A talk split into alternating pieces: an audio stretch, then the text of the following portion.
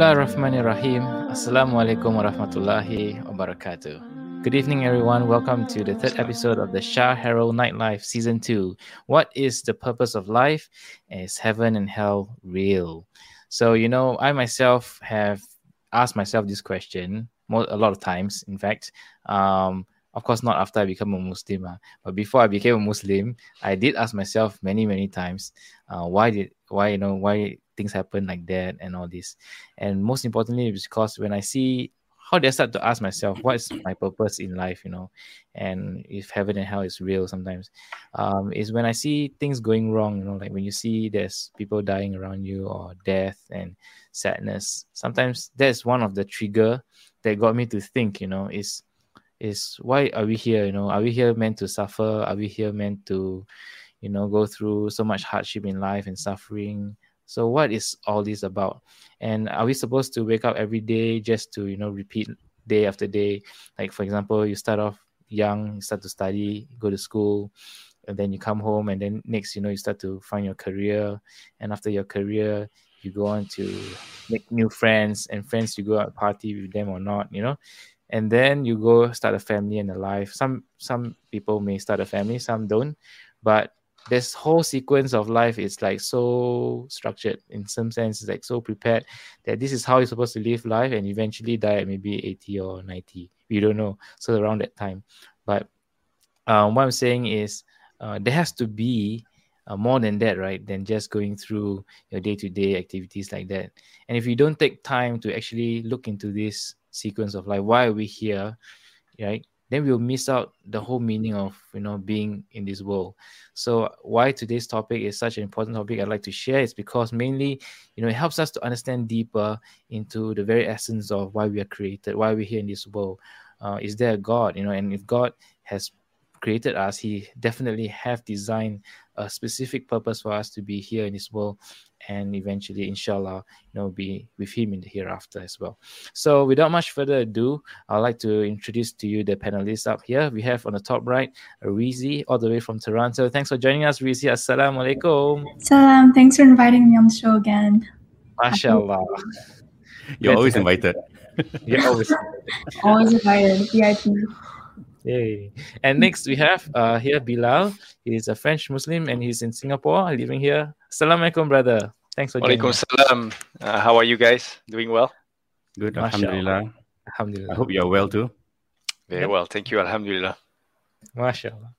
All right, and now without much further ado, the speaker for tonight who'll be sharing, you know, most of, of what Islam's perspective of, you know, what is the purpose of like why we are here is uh, I'd like to introduce you, as you know, uh, Saifur Rahman. Assalamualaikum Ustaz. Thanks for joining us. Assalamualaikum wabarakatuh. I hope everybody is doing good uh, last week uh, and had a, a, good weekend and inshallah a better week uh, that's coming up inshallah. Okay, so Mashallah. this question uh, yeah. what is the purpose of life? If you look at any religions and philosophies over the span of human history, uh, there is only there's one question that has been either asked directly or alluded to in all cultures across time, and that question is, as you ask, what is the purpose of life? Okay, and and today I I don't I intend to talk about it from the Islamic perspective, but also from the Western perspective, so that we can mm-hmm. have a juxtaposition of these perspectives right? Inshallah, it become more holistic, inshallah. So, since human beings develop the ability to think rationally and analyze our surroundings, we've been curious about why things are the way they are. And this holds true on two levels. One, on a relative level, for example, we want to know how organisms evolve, and the absolute level, asking the broad questions, the big picture of the meaning about God and the nature of the universe. And this absolute level, this big picture is the one that we are dealing with in the focus of today's uh, discussion, inshallah. So, people wonder about the purpose of life for a number of reasons. Okay, like you mentioned earlier on, uh, maybe they're just inherently curious, or they've recently experienced a family tragedy, maybe, maybe they're questioning their faith, or they're going through a depression and are looking for a renewed sense of meaning. Right? For Muslims, we must know this purpose of our lives as it, def- as it defines the way we live. It becomes the lens in which we see the world uh, and our own existence in it.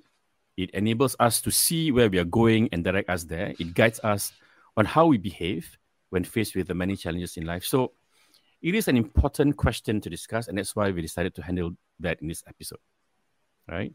Um, this is a significant conversation, particularly if you engage uh, with our many disillusioned youth and ask them the meaning of life. And the answer that I always get across the board is usually life has no meaning or life is just a series of struggles.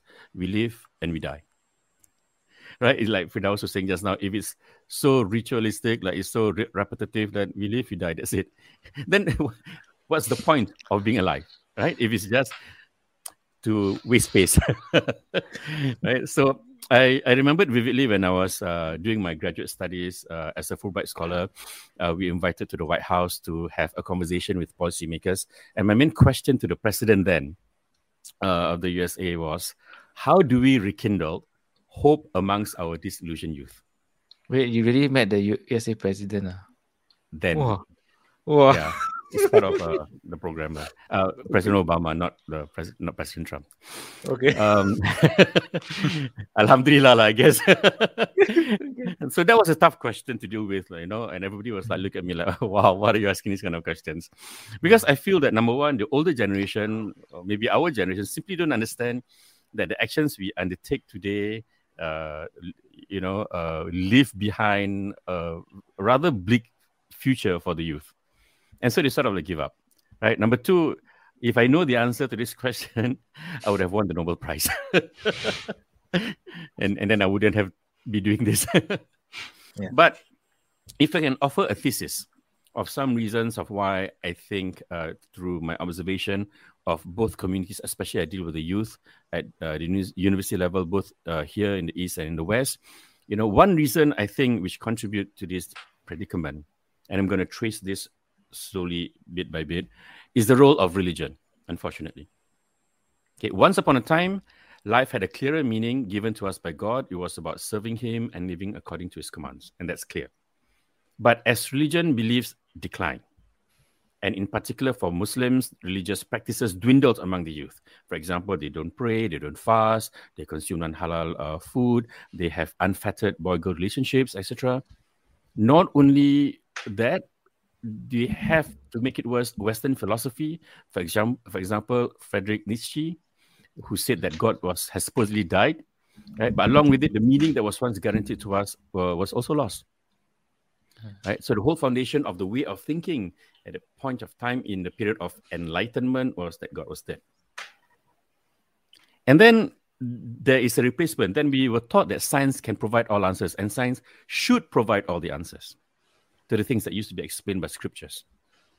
We are not denying as Muslims the importance of science. After all, Islam is a religion of intellect, but we were not balanced.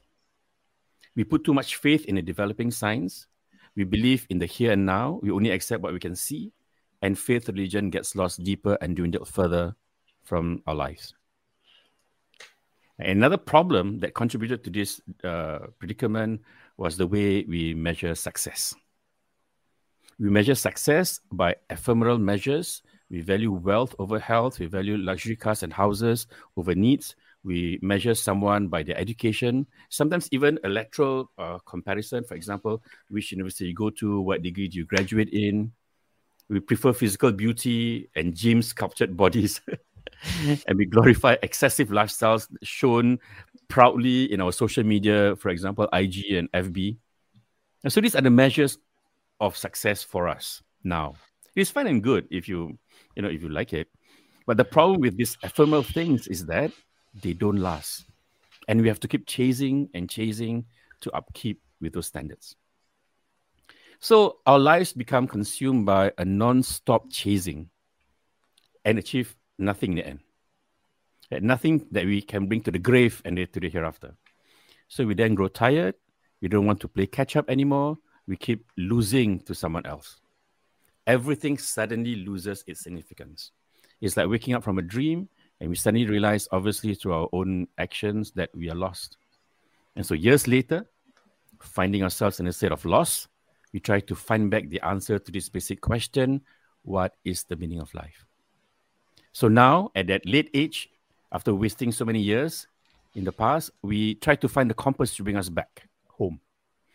Most are happy to continue chasing, giving hundreds and hundreds of self justifications and uh, excuses to remain on that on their on that path. But some of us, among whom Allah loves, inshallah, decides to give it up and make an effort to return to Him. So today's discussion is dedicated to those in this category. May Allah makes your journey easy and when you find what you're looking for, inshallah. So that's why this topic, although it's heavy, it's philosophical, it's dry, it is important. As I've shown you in the way that I look at it, the, tracing how from godly people in that sense until we become godless. Hmm. Mashallah, I love how you, you you brought us to you know look at the meaning and purpose of life from that angle, and uh, how we lost the I mean- purpose of life. yeah, I mean I like the part when you also mentioned like you know is it all about chasing money, success in this world, and you know it's a common thing as Singaporeans when I've studied overseas. It's a habit, I think. We always ask, "How how how well do you in school? How's your what's Yeah. your grades? You know, or uh, what are you working as now? These are the common. oh, I would say, wow, Firdaus, you went to Australia, high high class, huh? yeah. But the funny, I mean, the thing is, what I realize is Australians, they some of them find it offensive to review such things to you because they feel that Yeah. you know you're trying to measure myself and you, you know, something like that, or compare. They don't like comparison in that sense.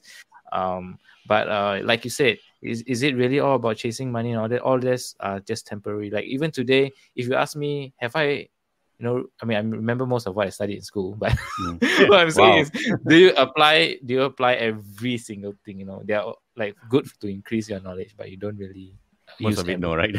Yeah. so it's Yeah. temporary. Yeah, like you said. Yeah. Quite depressing, So- huh? Yeah, quite depressing. So this sounds so different. Can you share a story that can you know bring us our spirits up? uplift. Uh, mm, inshallah. Okay.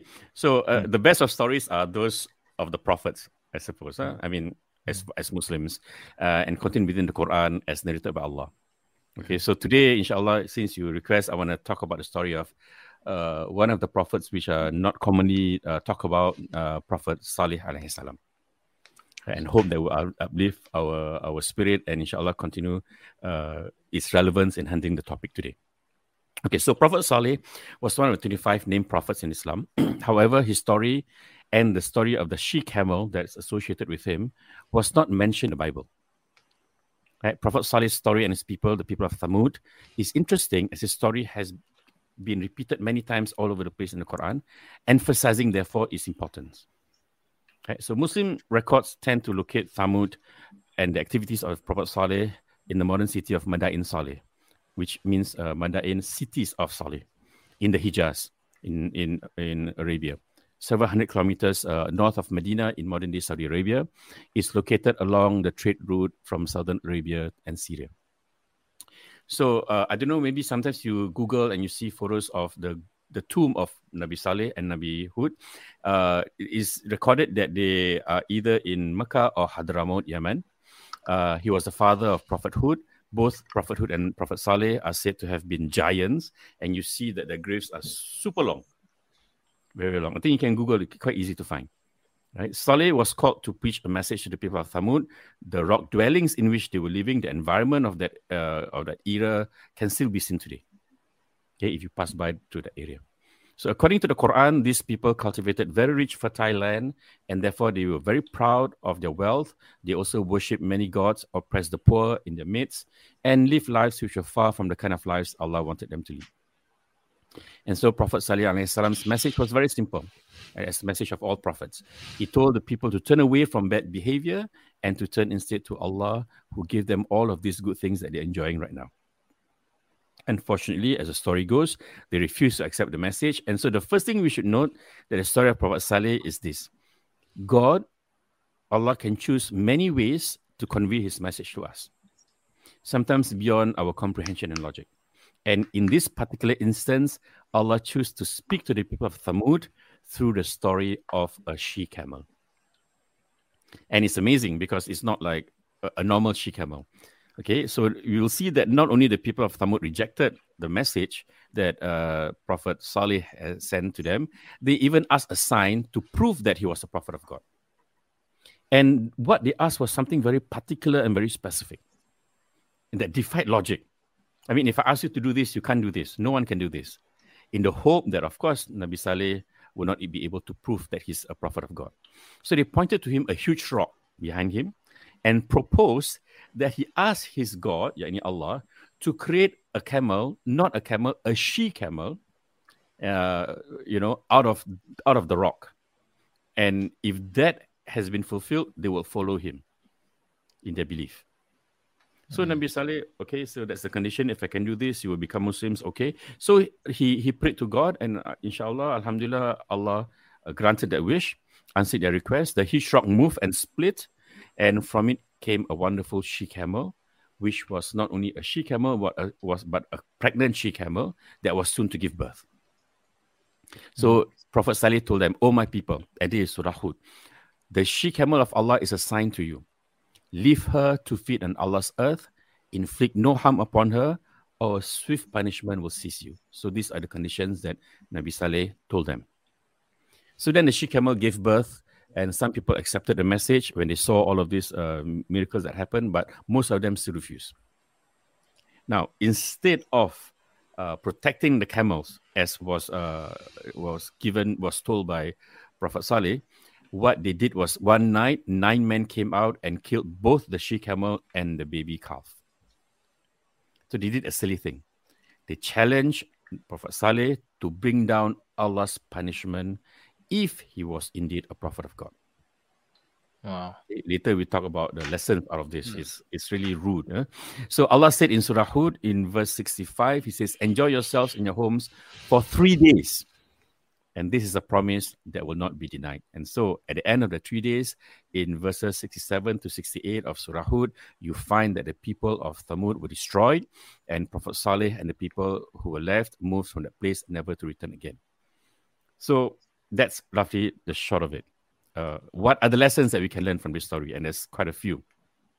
First of all, the story of Prophet Salih teaches us not to put Allah to the test asking for signs and proofs from him because in reality all of these existence are his proofs right so if you don't think we need to return to allah uh, let's say we're talking about the purpose of life right don't challenge him by saying things like for example prove to me when, when i die i will be resurrected and held to account right prove to me that god exists you know we, we, we tend to in arguments and debates hear people saying these sort of things or when you're so in love with this world so much that you're skeptical of the hereafter.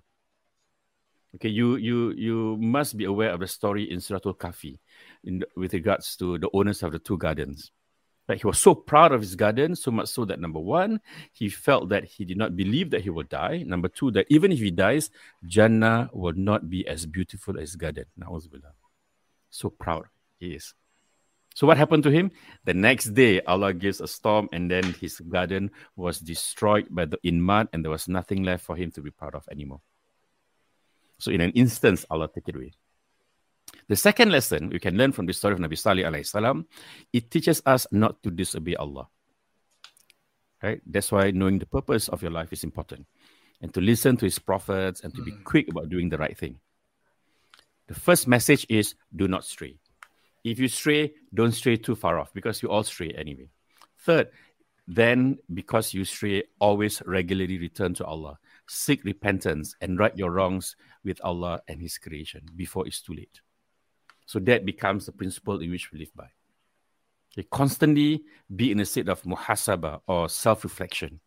So that if you find yourself not being in a well balance between your pursuit of this world and the hereafter, rectify it if you spend, for example, I give you this simple equation, and it seems logical, but you know that it's unfair. If you spend, example, eight days, eight hours, sorry, dedicated to work, you need to spend also an equal amount of eight hours serving Allah.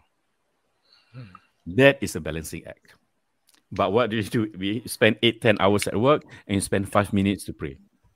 Tu, tu pun kalau we pray. If you don't pray, like worse right? And then at night when we're supposed to be freer, we, we are supposed to, you know, uh, uh, do a, a, little bit more of zikr, wake up for tahajjud, for example, read the Quran. The answer is, I'm too tired. Because in the, the balanced life of a Muslim, the Prophet ﷺ said, is divided into three. One is for this world, your work. One is for your body to rest, which is eight hours. And the other eight hours is for worship. That is a balanced life. To, in the end, 24 hours. Okay. Hmm. So the third lesson, continuing from what we discussed, that we learned from Prophet Saleh is do not take Allah or Islam for granted. Because usually we agree with Allah when things are good, but when things are bad, you know, so uh, we we we go to Him and say, Ya Allah, if, for example, you help me this this this time out, I'm gonna dedicate so and so to you. I will do A B C D for you. So that's when we're down. But when we achieve our success, I mean, Allah alleviates us from that, that difficulty. Usually we slacken on our efforts with Allah. Don't fall in this trap. Mm. Remember and connect with Allah in good times so that you can connect with Allah automatically in bad times. Don't take Allah as just something that you go to when you're down. Because if you're not accustomed to living with Him, when you're up, you will never be able to find Him when you're down. Okay. And finally, know that we cannot ignore Allah. Right? We know that Allah doesn't need us, but instead we are totally dependent uh, on the grace of Allah. Sometimes we feel proud of our achievements as if it was all our effort. Sometimes we feel so important, so powerful, so clever. For example, with our rank or status, and our ability to send people into space, for example. we can't even manage this earth. oh, we you know we are gonna go to live in Mars. okay, lah, goodbye, lah, you know. Thank you for leaving Earth. ignore uh, you know the cleaner in our office. Simple things that you know we, we engage with every day. We deny simple people their rights. Those we can bully, we bully. Right? So know that all of these things are within Allah's grasp. So he can put an end to our stubbornness at any moment by taking away all these blessings. If he chooses to, we must always remember that we need to conduct ourselves as his Khalifa, as his representative, because we are representing him on this earth. So I'm sharing this story and I want to share with you how I relate this to our topic tonight. Mm-hmm. First, it is, a, it is important to be a good human being first and also being a good believer. Most Muslims sometimes they just want to be a good Muslim, good Muslim, good Muslim, but they forgot that they are human beings first. And that's, you know, and, and that takes the common sense out of them. Everything is by A, B, C by the rules. They cannot comply with all the rules, but they want to be by, by the book, but they have missed the big picture by looking at, you know, uh, minute details. Be a good human being first if somebody in your colleague is facing a tragedy, be empathetic and you are nice to him or her, not because it's your faith, but because you have the same heart. You, you, you feel the same pain if you lose the same thing. Okay, so that's important, number one. Number two, in our daily transgressions with Allah, all of us, do not be too haughty, do not be too proud to deny our weakness in trying and then trying to return to Him. Because of faith, we will never feel that we are better than everyone else. We should not. Because on top of someone good, there's someone better. Because of faith, we will never give up hope of not being closer to Allah because the way of Islam is the way of hope. And finally, why I chose this story is because it is important to know the purpose of our lives in order to be able to lead a meaningful life and a successful life in this world and in the next world. Knowing our pray, our purpose enable us to balance between the priorities of this world and the next. So, and, and you know, we are all taught of this very popular dua in the Quran in Surah Al-Baqarah. Allah teaches us. And I think this dua is not just a dua, but it's also to give us an indication how we balance things out. Allah teaches us by saying, Rabbana atina fid dunya hasana. Meaning, Ya Allah, please grant me success in this world. Wa fil akhirati hasana. And grant me success in the hereafter. Waqina adhab an-nar and prevent me from the punishment of the hellfire. So it gives us an indication of the struggle that we need to balance the balance of success in this world and the balance of success in the hereafter in order for us to be able to see what is our purpose in our lives. So hopefully that will uh, you know uplift us a bit from the stories that Allah taught us in the Quran about Nabi Salih alayhi salam. MashaAllah. That's very profound. I mean, uh, we were reflecting on this uh, earlier, and you know, sometimes my phone, even Rizzi said that her phone would come out with this notification. You have mm-hmm. been on screen time for the last eight hours. so you just get stuck to your phone. so you know you, you had dedicated that eight hours to Allah.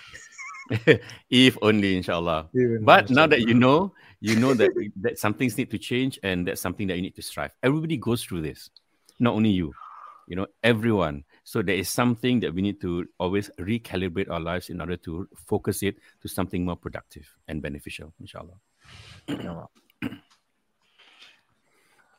Yeah, that's it. Uh, just, uh, just a question. Uh, yeah. Uh, unless Rishi, you have a question, you can go first if you want. No problem. No, it's okay. You can go. Okay, sure. Uh, so yeah, I just have a question on the uh, mm. the context of today's era. As you know, uh, Ustaz, you know, in, in this life that we are living right now is very much uh, being busy, and you know, yeah. especially work, as you highlighted. Um, and so the context of before, which is that the balance that you actually mentioned. Um, is it completely timeless, or does Islam take things into consideration of uh, times are changing, and maybe today we are even more busy, so to speak. Mm-hmm. And um, so, how should we go about that? Okay, good question. So sometimes, uh, you know, when you start work, uh, because you're new, your boss gives you like maybe uh, fifty percent for you to achieve, and then after that, at the end of the day, you go home. But as you go grow in seniority and responsibility, your your your, your job becomes more and more and more, and then you ask yourself, how am I going to finish this by the targeted date, for example? right? But what do you do? You somehow manage either by being more productive, being more efficient, or you distribute the work amongst your team. And so you come up with the answer, with the solution within the same period of time, right? To produce a more, more productive uh, piece of work. So in Islam, it's the same. Because what doesn't change is that there's only 24 hours in a day right? And Islam gives you an indication, like the hadith I mentioned just now, one third of it for for this world, one third of it for your physical body to recuperate, you know, to rest and to recover, and then one third of it is for you and Allah. So, if let's say the demands of life has become more competitive in these times, then it is uh, up to us that we must sit down and start to think about how to work more efficiently, more cleverly, how to be more productive within the same given space of time. Because in reality we all can can do it. Because if the boss says you better do it by deadline you would definitely come up with something yeah. even if you don't sleep right? So you can make those sacrifices. But what if you can come up with ways which are better so that you can finish the, a bigger amount of work in a same given number of time so that your whole balance within a day is always kept intact. And then you come out to be a more productive person as a worker as a as a person as a believer as well. Right? So it will always compound. And always be careful because sometimes in when we go through life we we always give this excuse that oh it's getting harder and harder. So if it gets harder and harder there is our justification to our time with allah will be lesser lesser lesser lesser because you need to to channel it here but don't fall into that trap because then in the end there will be nothing Right? Maintain always that balance so that you will come out to be a more balanced person. Okay, I was just talking to one of my students today. Uh, he's in finance. He was saying like, you know, I I, really enjoy uh, learning about Islam or reading the Quran or whatever because finally I'm not reading something about finance. Otherwise, I'd be such a boring person just reading the same thing again and again and again for to, to, to be better at my work. So this gives me a broader perspective and makes me a more wholesome person, inshallah. Okay. Uh, thank you very much, Ustaz. Very, very clear. So I'll try to balance that. Uh, the other question that I had was related mm. to fate, or, you okay. know, uh, so th- there is something that I was always wondering, which is around, uh, you know, tawakkul and, and trust in mm-hmm. Allah. Mm-hmm. And I hear more and more people saying that, oh, don't worry about it. Um, I just trust Allah, everything will go fine. And this is how they decide on their fate. Uh, but I always believe that, you know, based on Quran is all about pondering and thinking and reflecting. So, um, shall we have only reliance on Allah's report, or shall we also think and do it a little bit differently and also walk work our way? You, do you know what I mean? Yeah, I know, I know what you mean, and it's a very good question because the concept of tawakal suffers the same fate as the concept of inshallah okay. For example, I want to ask you, hey, you want to hang out, inshallah, but you have no intention of hanging out with me, or you know, you're not coming for for whatever we, we discuss, you just inshallah. So that's kind of like a diplomatic way of saying, yeah, I'll try my best. But in reality, you're not trying your best. And so that's the cultural way of uh, the faith of inshallah. And tawakal is the same. Sometimes we use tawakal as a front to cover our laziness, our lack of effort, in which we want to say this is Allah's job. So if something goes wrong, Allah's at fault. If something goes right, Allah loves me right? Mm. the, the, the teaching is very simple. The prophet in the way he explains this was one day a group of uh, bedouin came to meet him at the mosque and he says you know uh, you know I, I i came on a camel but i trust my camel would be protected by allah. I have trust in allah tawakkul with allah. But he did nothing. So the prophet said before you have this trust in allah you must put your human effort because otherwise you all become magicians right? We can just pump and then things will but, so he says, go and tie your camel, and then after you put in your human effort, the best that you can, in order to protect that camel from running away, then you leave it to Allah, and Allah will take care of it you know? And the prophet like even as a prophet i can't do this kind of magic. And then you want to say tawakal. So sometimes we, we must be careful. We try to self-justify ourselves or make an excuse by saying tawakal. We're using those terms wrongly. Tawakal means like you already pointed out you must think about it you must plan about it you must you must make sure that you know it's it's the best way uh, you know that you can achieve that outcome that you wanted and then you execute it now, the success of it, despite after all the hard work that you've done, that is belonging to Allah. But the efforts of thinking about it, of doing it, of slogging uh, on it, is your effort as a human being. Mm-hmm. So before you say you trust Allah, you need to trust yourself. Ask yourself, have I done my best in in making sure, for example, A, B, C, D, whatever it is that you wanted. Mm-hmm. Okay, thank you very much. Very clear. Yeah. Actually, Risty has a next question, but before I go to her, I just have a quick one because you're talking about okay. the camel part. Yeah. Um, okay, just curious. Okay, because you said that you know at least you must first put the effort of securing the camel, which is your effort to achieve success or the, the things you want to do, and then mm-hmm. leave the rest to God, to Allah. Mm-hmm. Um, but it's also important that we should know whether we're using the right rope or is the rope really a rope, right? I mean, as mm-hmm. in, we should also take effort to go and have knowledge about, you know, whether we are truly using a rope or is it some kind of fake rope, and then the camel's yeah. going to run away. right. I understand what you mean. So, I to contextualize with our topic today, I can simply say, if you ask me what's the purpose of life, you know what my answer would be? My answer would be, I don't know. That's Allah's job. That's his, let him do whatever he wants to do. right? So we don't have to figure anything out. We just and so your life and my life, we just float by. Whatever happens, happens. Whatever doesn't happen, doesn't happen. So that would be the consequence of saying that you know I trust without putting in effort. And effort includes like you, you, you pointed proudly that you need you need to figure out how to make sure the camel is sturdy. Uh, you know, it, it will run away. So you want to tie him. So make sure you want to make sure what kind of rope would be suitable for this kind of situation. All of these factors taken into account is the best effort that you need to put forward first. Okay. okay. Yeah. Okay. Sister Risi, yeah. yeah, that's a really beautiful analogy. It's kind of that reminds me of this one video that I saw um, on one of those Islamic YouTube channels that talks mm-hmm. about, you know, saying inshallah and then just not doing anything is like getting into a car and then saying inshallah and expecting the car to drive itself.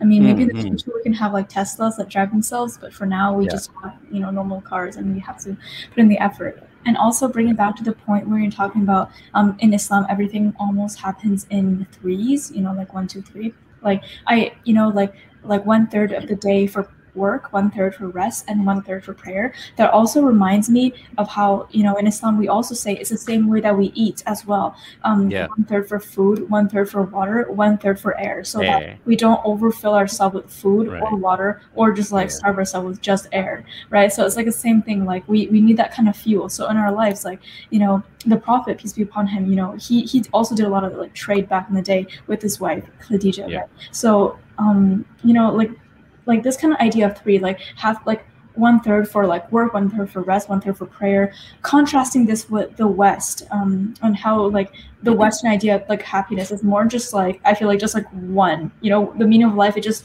one. It's just be happy and that's it. That's ultimately yeah. it. And you you hear them like propagating this like fact through other like um religious figures too. Like a lot of I don't want to say like like white people, not not white yeah. people, but like a lot of Canadian people. Okay, like they they kind of like borrow borrow ideas from like Zen Buddhism or like you know Gandhi, and then they take these leaders and then they nitpick, nitpick the parts they want to adhere their own lives to, and they say, "Oh, the meaning of life is to be happy." Whatever. It's not just it's not just Canadian. So can I ask you another question? What is happiness? Hmm. I, I think that requires another kind of you know thinking, right? So it's, think, it's so open. I think like in, in terms of like happiness, I don't know. Like my parents keep telling me you don't have to follow Islam. You should just like be happy and stuff like that. But the thing is like they're I they're like not oh. even actively happy twenty four seven, right? So it really makes really makes me wonder like what everyone's idea of happiness is, and happiness becomes like this unachievable goal. So I'm just wondering like um compared to Islam to the West, like what what is like the difference? You know? Yeah. Okay. Good. Good. So so I I since you asked that, it's important for me to sort of like trace uh, how the West looks at it, right? So, since this question can be deemed as philosophical, uh, we need to look at it from a Western philosophical view. Uh, so maybe excuse us for a little bit if you're looking for Islamic answer. I will deal with the Islamic answer at the end of it after we trace this, right? So, what you understand by purpose and meaning? Uh, so, purpose can be found again in threes, huh? three activities. Number one, I think, uh, is through communication or connection, and I will explain this later. Uh, understanding, number two, and number three is service. And I think the way that the West has understood this is kind of Islamic in a sense. Okay, let's look at first communication and connection. We are by nature isolated creatures, and some of us, uh, our meaningful moments are within are connected with uh, instances of uh, connection with others. For example, with a lover. For example, when we reveal our intimate uh, psychological selves, uh, when we form friendships, when we speak to a stranger, uh, and we feel a thrilling sense of victory over linguistic and cultural barriers right so one of the things that you know you i like to do i don't know about, about you but when i travel and I, one of the conditions which i decide where i want to travel is i want to travel to a place where i don't speak the language. Because if i go to malaysia for example even if i'm lost i can always get myself out of that situation by speaking malay. Right? So that's why at every opportunity i want to learn another language uh, so Bilal was one of my French teachers. Oh wow! remember that, oh, very well, very well. And uh, yeah. you were my Surah teacher, so good exchange. yeah, Alhamdulillah. So, so that's that's the first one connection. Number two, understanding. Uh, this is about clarifying the confusion we have about the world or about ourselves. Uh, we might be scientific researchers, economists, poets, patients, or whatever. The pleasure of our activities stems from a common ability to map and to make sense of who we are and where we're going and, and the, the, the scheme of things. Right? So the third, finally, is service. One of the most meaningful things that we can do is to serve other people, to try to improve their lives, either by alleviating sources of suffering or else by generating new sources of pleasure. Right. So some of these meaningful moments come when we transcend our egos and put ourselves at the service of others, for the or the, or the planet even. Right. Especially if what we do is in time is in in line with our interests. So, how does this connect? In order to have meaningful lives, we can also see that certain things are at play. Coming back to the three points just now, number one, we need to have relationships with others uh, not necessarily romantic relationships, but connections of some kind where the important things are being shared. One of the example today is here. We all we've all become friends, right, brothers and sisters in Islam. Number two, we also need to have a culture conducive to fostering and understanding of oneself and the world. We must be able to throw out chaotic information that we find in the social media, for example. So, another practical example is here we are as friends come together to discuss about Islam and gain benefit from one another. Okay, and lastly, we need to do good work with activities geared towards not just profit, but an upliftment of the soul, of making people uh, happy, of getting to know themselves and ourselves through our maybe voluntary work. So, another example, same example like us, what we do, friends coming together to talk about things that benefit. Number three, there is no money in this. Nobody needs to pay to watch this. We're just doing this at our own free time, right? So So the question is to find meaning, whatever yardstick you choose, does it number one gives you a connection to something else? Two, enable you to understand what you cannot previously understand by your own. Number three, spurs you into performing good deeds. Let's keep these three questions in mind because in Islam it answers all of this. right? Exactly. So now we turn a little bit to the philosophy side. Okay. Uh, who who studies philosophy? I know Firdaus does. Risi, you study philosophy. Uh, Bilal? Yeah, I did. Yeah, okay. uh, Descartes and Nietzsche and also. okay, yeah. so we're just gonna touch and go, touch and go. We're not gonna talk too much about them, okay? But generally speaking, um, because I'm gonna categorize them according to their periods, time period. So um, we begin with Plato. For him, the meaning of life is in attaining the highest form of knowledge, which is the idea of the good, from which all good and just things derives their utility and usefulness. And this was especially important, particularly in molding human beings and how they behave in, at the start of Western civilization. Okay, you know, the Romans were the one who started all this Senate and politics and all that. So it was the start of the Western civilization. So that was important for you to have the knowledge in order for it to be useful to the community. And that causes you happiness. Okay. And then we go to the 17th and 18th century with the start of the Industrial Revolution. So because of the Industrial Revolution, it's a little bit different. So we have uh, philosophers, for example, like John Locke, uh, Jacques uh, Rousseau, Adam Smith. You know, when you study at JC level, you know, the invisible hands, they saw humankind beginning to be in a state of nature and then finding meaning for existence through labor and property. And that's why, because it was suitable, that kind of ways of thinking during the Industrial Revolution. So as we move to the 19th century, we have the utilitarian uh, probably the most famous in this category with Jeremy Bentham, who found that nature has placed mankind under a governance of two sovereign masters, pain and pleasure, and that the good is whatever brings the greatest happiness to the greatest number of people. Greatest happiness to the greatest number of people. So his yardstick to define the meaning of life is the happiness principle. and then for the nihilists, the group of philosophers who claim that God is dead so this was the one that I traced in the beginning of this today's talk when I talk about the youth are losing hope. So we have famous people like Friedrich Nietzsche, uh, Martin Heidegger, Albert Camus, who claims that life is without any objective meaning. There's no meaning to life because there's no God.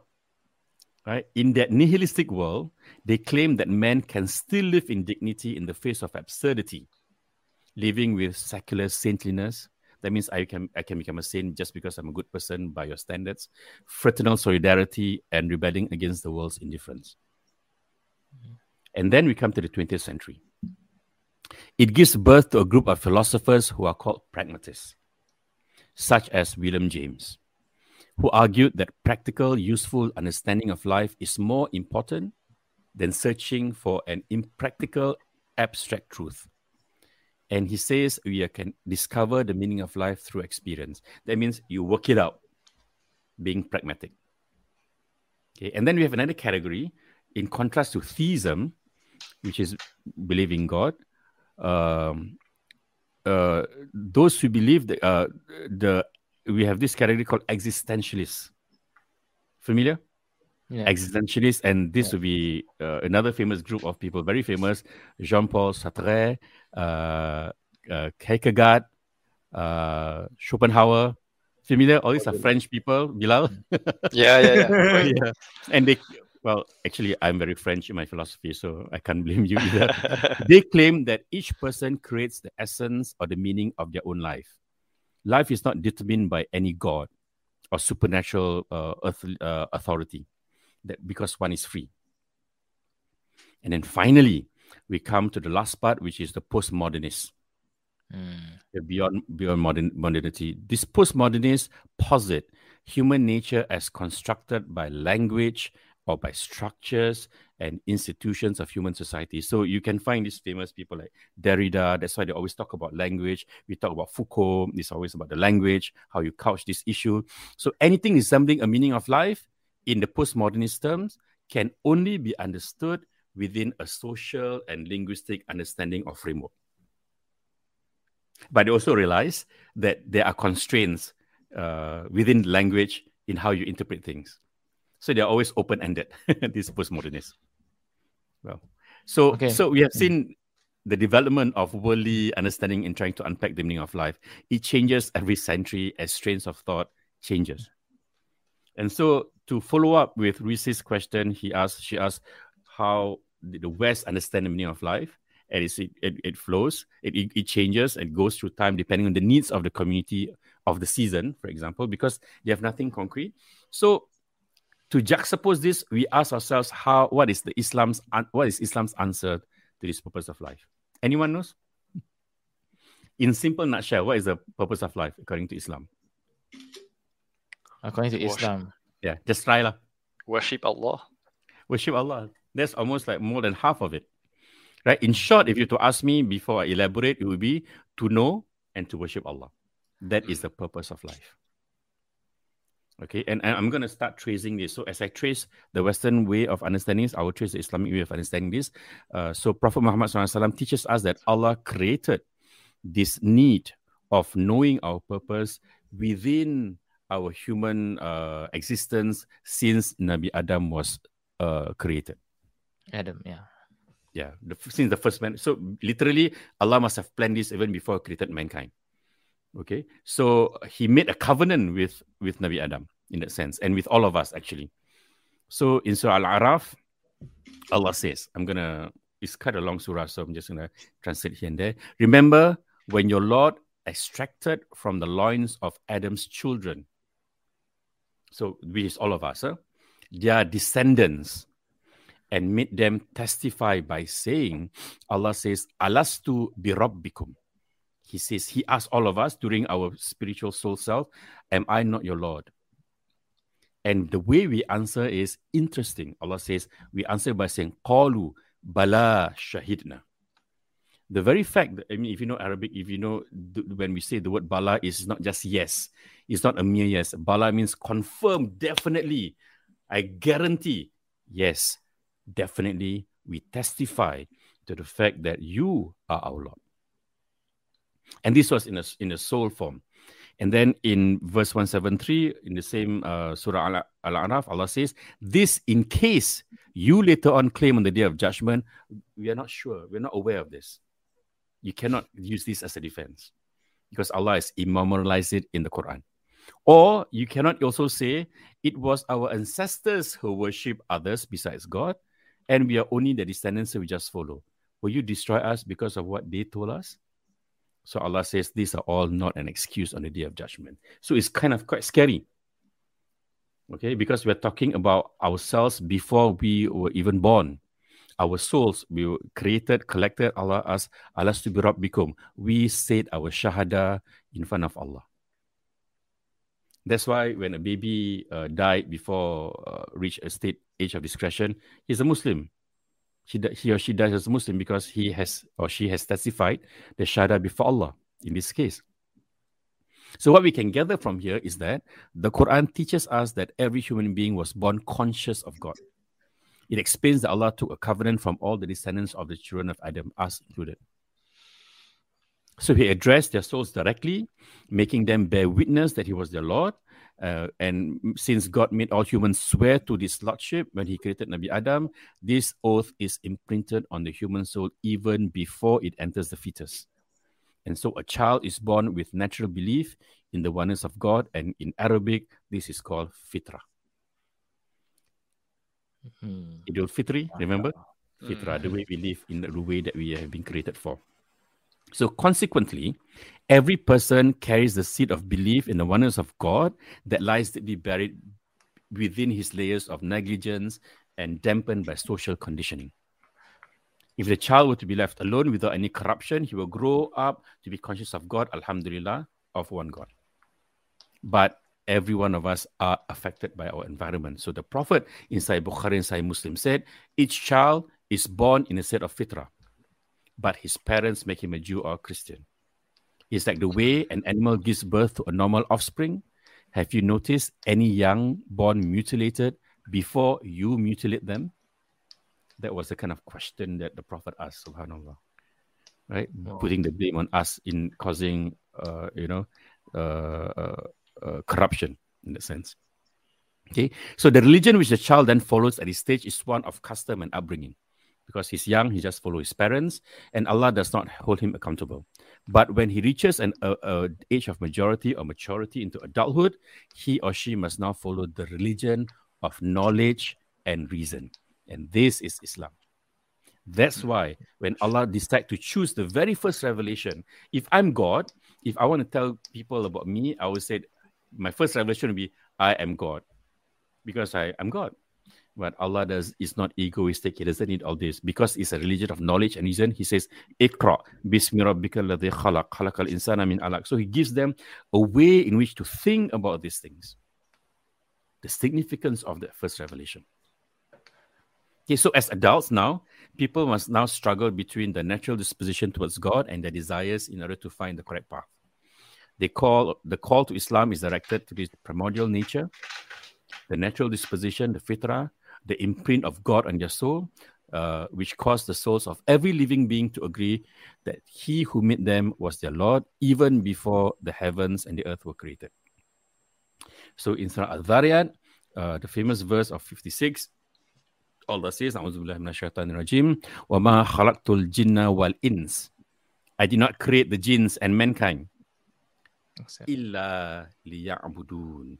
Except to serve me because we have been embedded with this even before we become a physical person. So, is there any other reason, any other places in the Quran that Allah makes this clear? Yeah, there are many.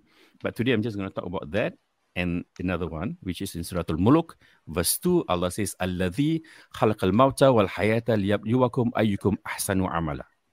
Wa huwa al-azizul ghafur. He who created death and life so that he can test you amongst yourself, which of you are the best indeed in your actions. And Allah is the exalted in might and most forgiving. So we can summarize for this last five minutes that thus far we know that our purpose in life is number one, to know and to serve Allah. Number two, what you're going through life is a test.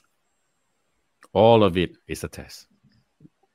And you know, the thing is, some people will find it quite strange. Why would Allah want to create all this and test us? For what?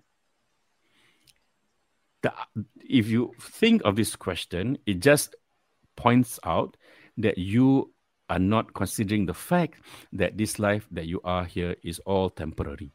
You have accepted the fact that this is going to be forever. That's why you don't accept the fact that Allah is testing you by giving you this temporariness. Hmm. Okay. So in a in a gist. There are many I, other verses, yeah. but you know. Just just want to highlight because I thought you shared something very inspiring at the same time and mm. uh, beautiful. Um, that all our souls had the imprint of the belief of one God.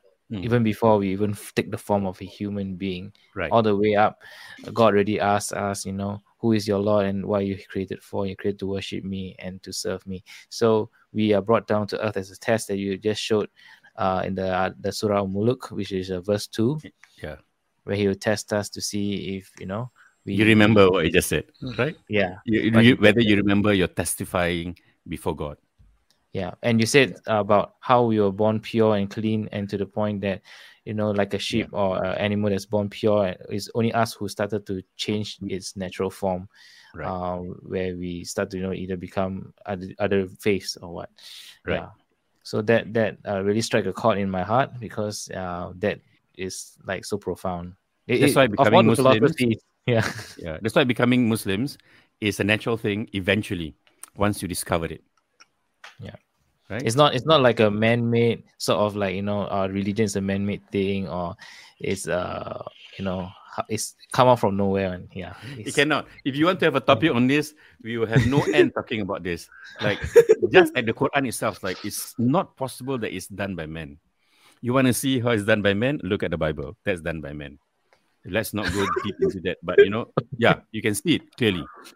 Right? Yeah so this is this is not done by men and when you look at today I was talking about uh Zulkarnain in Suratul Kahfi. We look at how Allah always talk about we give him a way and he always followed the way. And we look at the prophets in which Allah has uh, sent to us in the perfection because the one who is perfect guided them to be perfect. Right? So there's mm. there's just no way. Yeah. Oh, okay. Today is very very good. Next, okay. very good. speechless. Yeah, speechless. No, speechless. I, you must you must understand. Probably probably uh, this is new information for you, but it's all in mm. the Quran. It's not me. It's mm. all in the Quran. It's just reading it and and knowing where it is. That's all. Mm. Right. So it's there's a treasure trove. So, so God God tests us? Okay, you uh, roughly again, why did God test us, and why is it important for us to believe there's a hereafter and heaven and hell they exist? Yeah.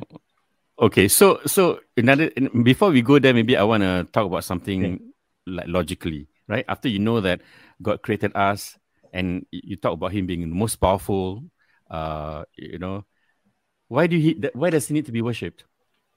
Because one of the main common uh, questions that I get from from people who wants to know about Islam is that, you know, your God is so egotistical that he needs to be worshipped five times a day or more, and the way you worship him, you need to prostrate. Whereas we probably just need to go and worship him once a week, and then we sing songs and we'll be happy, and then you know, you know, you know, you know that kind of thing. So mm. people always ask me, and, and maybe this might be a relevant question that might lead up to why he tests us. So we need to know him first. Okay. So the real reason behind why Allah commands us to worship and serve him, despite him being all powerful and independent of his creation, is that it is not Allah that benefits from the commands that he gives us, but because he's independent of us, but we are the ones who benefits from complying with his commands. Right? For example, if Allah commands us to abstain from eating pork, the blood, or animals found dead, or if He forbids us from drinking alcohol, it is not Allah who benefits from us not doing these things. We are the ones who suffer physically and spiritually if we disobey Him by consuming these things. And this applies to everything that Allah commands us to do or prohibits us from doing. And I give you mm. one very simple and very uh, real example prayer. Mm. Right? This is something that is yeah. probably the most difficult for someone who wants to enter Islam. So whenever I do conversion, I always ask, so how how how do you see this prayer? You must wake up tomorrow five thirty, and it's five times a day, not once a week, and there's no singing involved or dancing. There's no playing music. It's really you know bowing, prostrate, prostrating, and for most people, they said, yeah, it's a bit of a challenge. Then I said, okay, don't worry about it, because the, in truth, in reality, all the Muslims out there, including myself, when we were young, we didn't pray five times a day. And some of the adult Muslims now also don't pray five times a day, but it's okay. Okay, you are a new Muslim, you pray one time a day first. And then next week, two times, and then three times, four times, five times. And within one or two months, okay, you, you can pray five times. Right? Uh, anyone who says that praying five times is easy, they're bluffing you. As an ustad, I'm telling you, it's, it's a challenge right? So then why did Allah ask us to pray five times? So even if you don't pray, know this, it does not reduce his sovereignty a bit. We pray while worshiping Allah to ask for guidance, to ask for forgiveness, to attain a state of peace, to relearn the lesson of humility, to remind us of our absolute dependence on Him, to force us to embrace our weaknesses, even though we may be holding powerful status within our job or our community. Okay, that's just one part. You know, we talk about prayer, we can have two or three sessions. Huh? And when we pray Jama'ah at home, hopefully, you know, you pray Jama'ah as Imam at home for the guys. We foster bonds of family relationships, number one. We exercise leadership, number two. We nurture our family to live a wholesome family, Islamic family life. Number four, we will be, our family will be protected. Our children will grow up being guided. Everyone will know will learn how to ask for guidance, protection, and safety from Allah. And they won't ask for police from police or from their gangs or mafia or whatever, because we have Allah. And these are the benefits that we derive, some of it by just simply praying, obeying the command. Right? So don't get trapped with the argument by others that say Allah is an egotistical God who needs to be worshipped five times a day. These are accusations coming from the ignorance. You know you need to do it because you know you need the assistance from Allah. Mm. So in a beautiful and clear Hadith Qudsi, I'm gonna share with you Hadith Hadith Qudsi is like like can I just say oh my god it's so beautiful it's like oh my god you know this hadith is like it's oh my god so this is in Sahih Muslim so Allah says through the Prophet He says oh my servants even the first increation amongst you and the last increation amongst you, and even the whole of human race of yours and that of the jinns even combined together, become God conscious, like the, the like the heart of the most God conscious person amongst you. That means super taqwa. That would add nothing to my power. Subhanallah. Wow. Oh my haven't finished, it's a long one. All my servants, even the first increation amongst you and the last increation amongst you, and the whole human race of yours, and you combine it with the jinns amongst you in unison, becomes the most wicked, like the heart of a single person, that would take nothing away from my power. MashaAllah. Subhanallah. That's why I say this like, oh my God, hadith. I haven't finished. I haven't finished. All my servants, even the first increation amongst you and the last increation amongst you and the whole human race of yours, and you combine it with all the jinns, stand in one plain ground, and you ask me, and I give and, and respond and I answer all the prayers of the people there who ask me for it.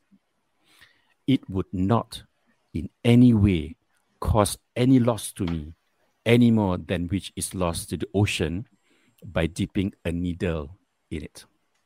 Wow, my blue Roma datang. oh my God. I told you it's an oh my God hadith. This one. Wow, and then the last like part, he says, oh, oh my servants, hmm. it is but your deeds that I reckon up for you and then recompense you for it. So let him who finds good praise Allah, and let him who finds other than that blame no one but himself epitome of Allah's love for us in this hadith alone. Wow, Akbar. Wow. This is such a beautiful hadith. I think like it should be a frame on my wall. yeah, you can you can find this hadith, Google it because it, it really like I don't know. I don't know about your goose. goose I mean, I mean, like goosebumps coming up. Yeah, yeah. I mean, and, it's and true. The way, there's no Sorry. malice at all in the way that Allah speaks this. Like mm. if you do good things, nothing happens to me. If you do bad things, nothing happens to me. If you ask and everybody in the whole world, including the jinns, every single person asks, asks, asks, I will give everybody else, and it doesn't reduce me. Mm. Look, he said, I only look at you through your deeds, and I will reward you for it. So if you find good, you're not you you don't owe me anything. He said, if you find good, he said, praise him. Subhanallah. If you find other than me, then blame no one except yourself. I mean, even our parents don't say nicely like this when they scold us. I mean, how beautiful this saying of this hadith could see, subhanallah. Mm. Sometimes just like looking one of these two of these hadith, I tell myself, okay, enough, like enough. I, I'm I'm grateful to be a Muslim just based on this hadith alone. Sometimes, you know, without even thinking about other thing else. So mm. there's nothing that we can do to increase or decrease the nature of Allah as as He is absolutely independent of His creation and he only forbids what is harmful and enjoins what is good, beneficial, and that shows his true mercy. That is his true mercy. Mm-hmm. Were Allah not merciful and intend only to serve himself, like what they claim, we find that all the commandments and prohibitions only benefit him and not us. Mm. Again, to prove this point, Allah says in another hadith Qudsi, and there's also another beautiful one, and this is in Sahih Muslim as well. He says, Oh, my servants, I have made oppression unlawful for me and unlawful for you. So do not commit oppression against one another. Oh, my servants, all of you are liable to commit an error except when I guide him on the right path. So seek right guidance from me so that I should direct you to the right path. Look at this, the, the sayangness, the way Allah speaks. Huh? Oh, my mm. servants, all of you are hungry and needy except whom I feed. So ask food from me so that I may feed you. Hello, okay, my luckily I'm wearing this thick jacket. oh, my servant, all of you are naked, except whom I provide garments. So ask clothes from me so that I may clothe you. Oh, my wow. servants, you commit error by night and day, and I'm there to pardon your sins. So ask pardon from me so that I should grant you pardon. And finally, O my servants, you can neither do me any harm, nor neither can you do me any good. Sahih Muslim. Wow. An absolutely independent God, but absolutely nurturing in the way that He is taking care of all of us. This shows His mercy, His nurturing way, His very guiding manners, who loves His creation so much that He only commands goodness from us. So He provides guidance and tips on how not to fall into error of our own ways, clearly hoping to save us from our own selves. And this is not an egotistical God, which the Indian claims. And that's why we worship him. MashaAllah. I mean, okay. this is um I just want to add that, you know, um yeah, it's true that that I mean I came across people who say that, you know, why is God so selfish, He's so egotistical, yeah. he needs us to worship him and pray mm-hmm. every time. mm. Um, but if we really look at it right, you must always know that God is all powerful the God you worship is all powerful, creator of everything. He don't need your prayer. He don't need you. So he, yeah, you don't even need. You know, I tell you, not only you. He said, if I'm bored with you, I just destroy all of you in one go. Let's say yeah, I replace you with other creation. Oh my God! Yeah. Like he's telling us, like don't action, action lah, basically. yeah, exactly. So that is the God we are worshiping. The God yeah. that is so powerful beyond anything so he doesn't need anything from you, but what he's giving you is the medicine for your soul. Like he gives you the prayers to help you to to you know find the medicine to come towards him. It's actually all for your own sake that you know you find him. But it's not it's not like oh it's so that he become a greater God. He's already too great. it's, a, yeah. it's more greater than great. yeah. yeah, mashallah. Uh, I think uh, yeah, so so well said. Yeah, Sister Risi, you have a question, right? I think we are kind of waiting for mm-hmm. to ask a question. um, yeah, one of the later questions I had just um, is there any proofs or existence of heaven or hell? Like, why does Allah, you know, allow people to go to hell essentially? Because, or is it that something we do ourselves?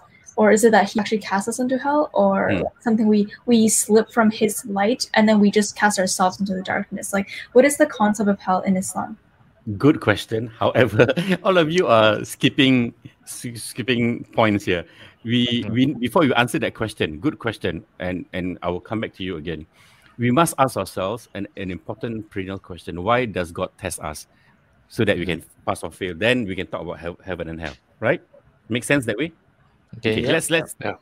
So, so why does God test us? To see who has uh, greater taqwa. okay, yeah, because the, in Suratul Muluk we say, "I give you life and death in order to test you." Right? Who are you? Mm-hmm. Are the best in deeds? Okay. Yeah, we chose any other tested. any other reason. To uh, to to to to uh, basically find out if we are following our purpose of life, which is to yeah. know Him and yeah, worship Him. It's important to talk about the purpose of life earlier on. So now He's going to test you just like you already say shahada ala subirabikum bala shahidna. So he tests you. Eh, eh, are you work? Are you doing according to what you've just testified? So is is that is that sense? Okay. Any other reason? Um, we chose to be tested. um, he chose to be tested because I, hmm. what I understand is angels do not have free will in the sense oh, they okay, are created to worship him, and we want yeah. to be a, a, degree above the angels. So we, yeah, we choose to be tested. want to undergo this test because you have yeah, the Quran talks about that. Yes. Yeah. But that's a very deep topic. Okay, nothing. Super deep. But anyway, so uh, I mean, we say wallahu alam. There are many reasons, and only Allah knows best why He tests us. But from the things that He He shared with us in the Quran and the Prophet teaching us a few things, we can fathom some theses with regards to uh, why He tests us. First of all, we need to understand the nature of this test. Okay, and Surah Al-Ankabut, verse 2, he says, A'udzubillahi minasyaitanir rajim, Ahasiban nas an yutraku an yakulu amanna. Do people think that just because they have claimed amanna, I believe, wahum la yuftanun, that they will not be tested? In fact, you and I know the people that is tested most are the prophets, the one closest to Allah. Your test and my test is maybe hungry today, maybe lose job tomorrow, maybe somebody passed away. The Prophet, his their lives are always at stake 24 hours a day. And you see like Nabi Nabi Ayub losing his his family, his wealth, his position in life, everything gone. But his faith is better than for all of us who still have a lot of things. So from this verse, we know that we, as believers, we must expect tests given to us. The higher our level of faith, the higher the test. So don't just expect that simple test because you have you and I have subscribed to something else which is more uh, practical. So, for example, you, we all went to school. We mm-hmm. were in primary school or junior school, and we take the PSLE, and then we pass. If you pass, then you go to high school. Then you take O levels. If you pass, your so the question in O level is different from your question in PSLE. Right, your question in first year university is different from your question in first year masters or PhD. Cannot be the same. Cannot be the same right? So your, your test will be dependent on what level you are at. Okay, so don't compare. How come How come my test is just like this, your test is like that, you know? So don't compare amongst amongst each other. So the thesis that Allah provides when facing this test is contained in Surah Al-Baqarah and is the most important thesis and is chapter 2 verse 153. Auzubillah minasyaitonir Allah says, "Ya ayuhan ya ayyuhalladzina amanu ista'inu bis-sabri was-salah innallaha ma'as sabirin." Which means, "O you who believe, seek help through patience and prayer. Indeed, Allah is with those who are patient." So there are a few things that we need to highlight here. Number one, if you are tested, if you're going through some form of difficulties, number one is not prayer, you know, it's not Quran, is be patient. Because there is a reason why Allah put that first. Uh, Ista'inu be sabri, patient, was salah, and then prayer. Because if you have no patience, you won't pray. Hmm. And then another significant thing about this verse is Allah says, Inna Allah ma'as sabirin. And the word ma'a is very important. Because in a rare place in the Quran, Allah says that I am with together with those who are patient. So another easier way to understand is, you know, inna ma'al usri yusra, inna fa inna ma'al usri yusra. For every difficulty, there is uh, there is a uh, yusra, uh, leeway, or maybe yeah. uh, comfort. Comfort. Yeah. So I've always understood this to mean that when you face difficulty, there will be ease coming. But then I just woke up one day and like, wait a minute, I've read this verse for so much, so long, so often, and I read Inna ma'al usri yusra fa inna ma'al usri yusra. Allah is not saying after every difficulty there's ease. No, He's saying with difficulty together there's ease.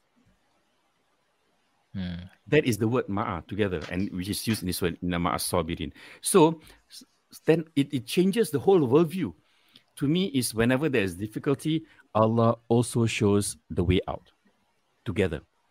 But you know why? Our focus is always on the difficulty, so we don't see the way out. But if we believe in the verse of Allah, He says it is together. And that's why after a while, after we cool down, after we take a one or two weeks, we talk to our friends, and then we can see that, oh, there is a way out. Subhanallah.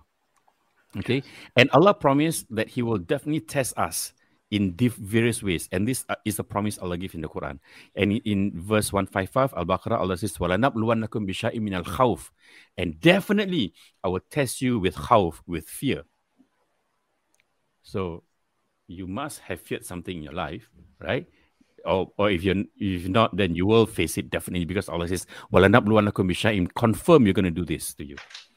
And we're going to test you with joy, with hunger, Okay, I don't know about you, but most of us, uh, uh, you know, study overseas. So we have gone through a period where, you know, not to tell a sad story, but I've been through a stage where in the US, I was when I was a student, I had, I had no money. I buy one box of cereal. I mm-hmm. ate the same box for three days, and there's no milk. It's just cereal. And sometimes when I'm eating, I feel like I don't know whether to cry or to laugh at myself because I'm so pathetic. Before the next paycheck come in, you know. But you know, when you're living with the parents, no money, pop, mom cook something, dad cook something, or grandma, grandpa, whatever. You know, it's always easy. So he's gonna test you with fear, with hunger, and then he says, "Wanaksi minal amwal," and the loss of amwal of your wealth.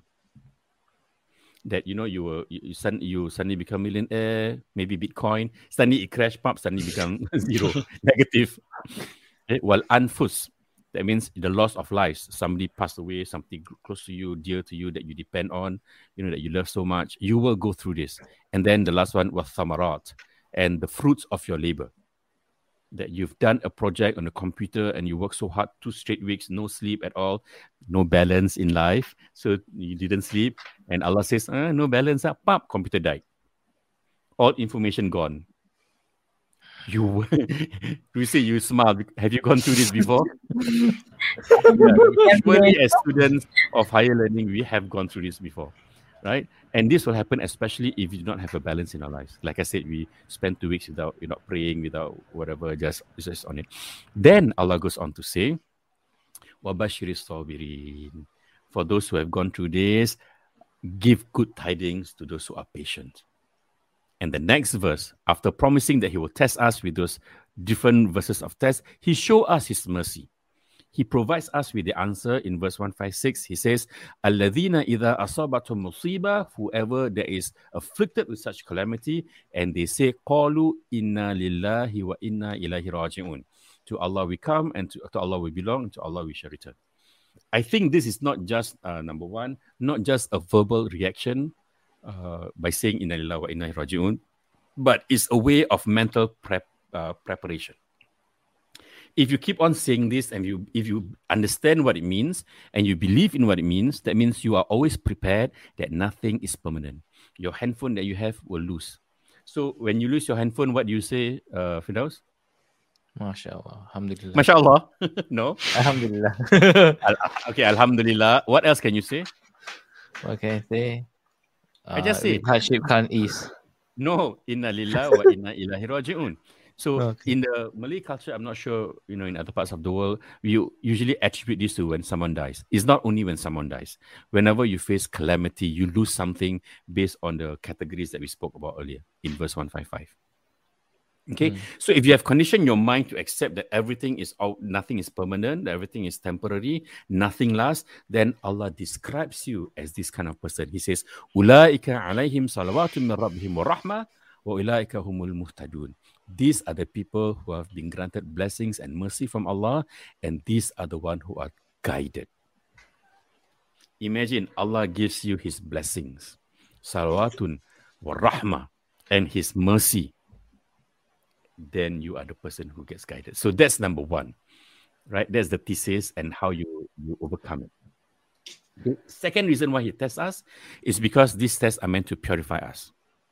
Okay, hardship, and adversity is decreed by God as a cleansing of our souls uh, for sins that we have committed. Therefore, some of the bad things that we have done uh, is a direct result of the sins that we have we have committed. And so these tests are meant to purify us from this. In Ashura, in Ashura, Allah says, "Wama asabakum min musibatin, fabima kasabat wa ya'fu an kathir." And whatever strikes you of disaster that you experience, it is what you have done upon yourself. But remember, Allah pardons much. Okay. The third reason why Allah tests us is that it acts as a reminder so that we are able to appreciate His blessings more, which we usually take for granted. Mm-hmm. And so there's a beautiful saying, another beautiful thing I want to share with you. It, this scholar called Imam Ata'illah as-Sakandari wrote this amazingly difficult book called Al-Hikam. And he says, sometimes he gives while depriving you, and sometimes he deprives you in giving. I repeat slower. Sometimes he gives while depriving you, and sometimes he deprives you by giving. Mm. Sometimes we, all we want, we always pray, I, I want this, I want this, I want that. But actually, the way that Allah loves you is by not giving you what you want because you'll be totally lost. Right? In Surah mm. Ibrahim, verse 34, Allah says, If you count Allah's blessings, you can never count them. Indeed, the human being is always transgressing, unappreciative. That's how Allah describes that. And then you juxtapose it with Surah Fussilat, verse 51, when Allah says, When we bless the human being, he turns away and drifts further and further away. And when he suffers any affliction, he implores loudly. Meaning, if you are in difficulty, we always like, we've never salat hajat, but we salat hajat, we salat tahajud, we baca Quran, we fast, we do sedekah, all, all we do. And then, Ya Allah, please lift me from this problem. And then Allah lifts it from, from you. And then what you do? You stop your tahajud, stop your Quran, stop your charity, stop. Because I forget already, because my life is good. Right? So Allah is not a, uh, and uh, what's that uh, thing that you always complain, like you tell your problem, and mm-hmm uh, maybe not your generation. In my generation, there's this column where whenever you have any, you write to the papers or whatever it's called an agony or maybe like an agony. Then your an agony have a, so Allah is not an agony where you only go to Him when you have a problem. You cannot treat Him that way. Okay, and then another thing in Surah Yunus, verses 22 to 23, Allah says, He is the one who moves you across the land and sea. You get onto the ships and they sail smoothly in a nice breeze. Then, while rejoicing therein, violent wind blows and the waves surround them from every side. This is when they begin to implore Allah sincerely, devoting their praise to Him alone, saying, If you only save us this time, we will be eternally appreciative. That's your promise. Mm. And then the next verse, Allah says, But as soon as we save them, they transgress on earth and oppose the truth. O people, your transgression is only to the detriment of your own souls. You remain preoccupied with this worldly life, then to us is your ultimate return. Then we will inform you of what you have done. Okay, so that's that's number three. The reason number four, why he tests us, is that this test that Allah has given to us is so that we are able to return to a state of submission to Him for us to throw behind all the things that distract us from Allah before, to be more focused on our final destination. And Surah Fatir, he says, Ya Yuhannas, antumu fuqara'u ilallah. O mankind, you, you are in a complete need of Allah. Wallahu wal ghaniyul hamid. For he is free of all your needs. He is the most praiseworthy. Okay. So what should be our attitude when we face with with life's tests?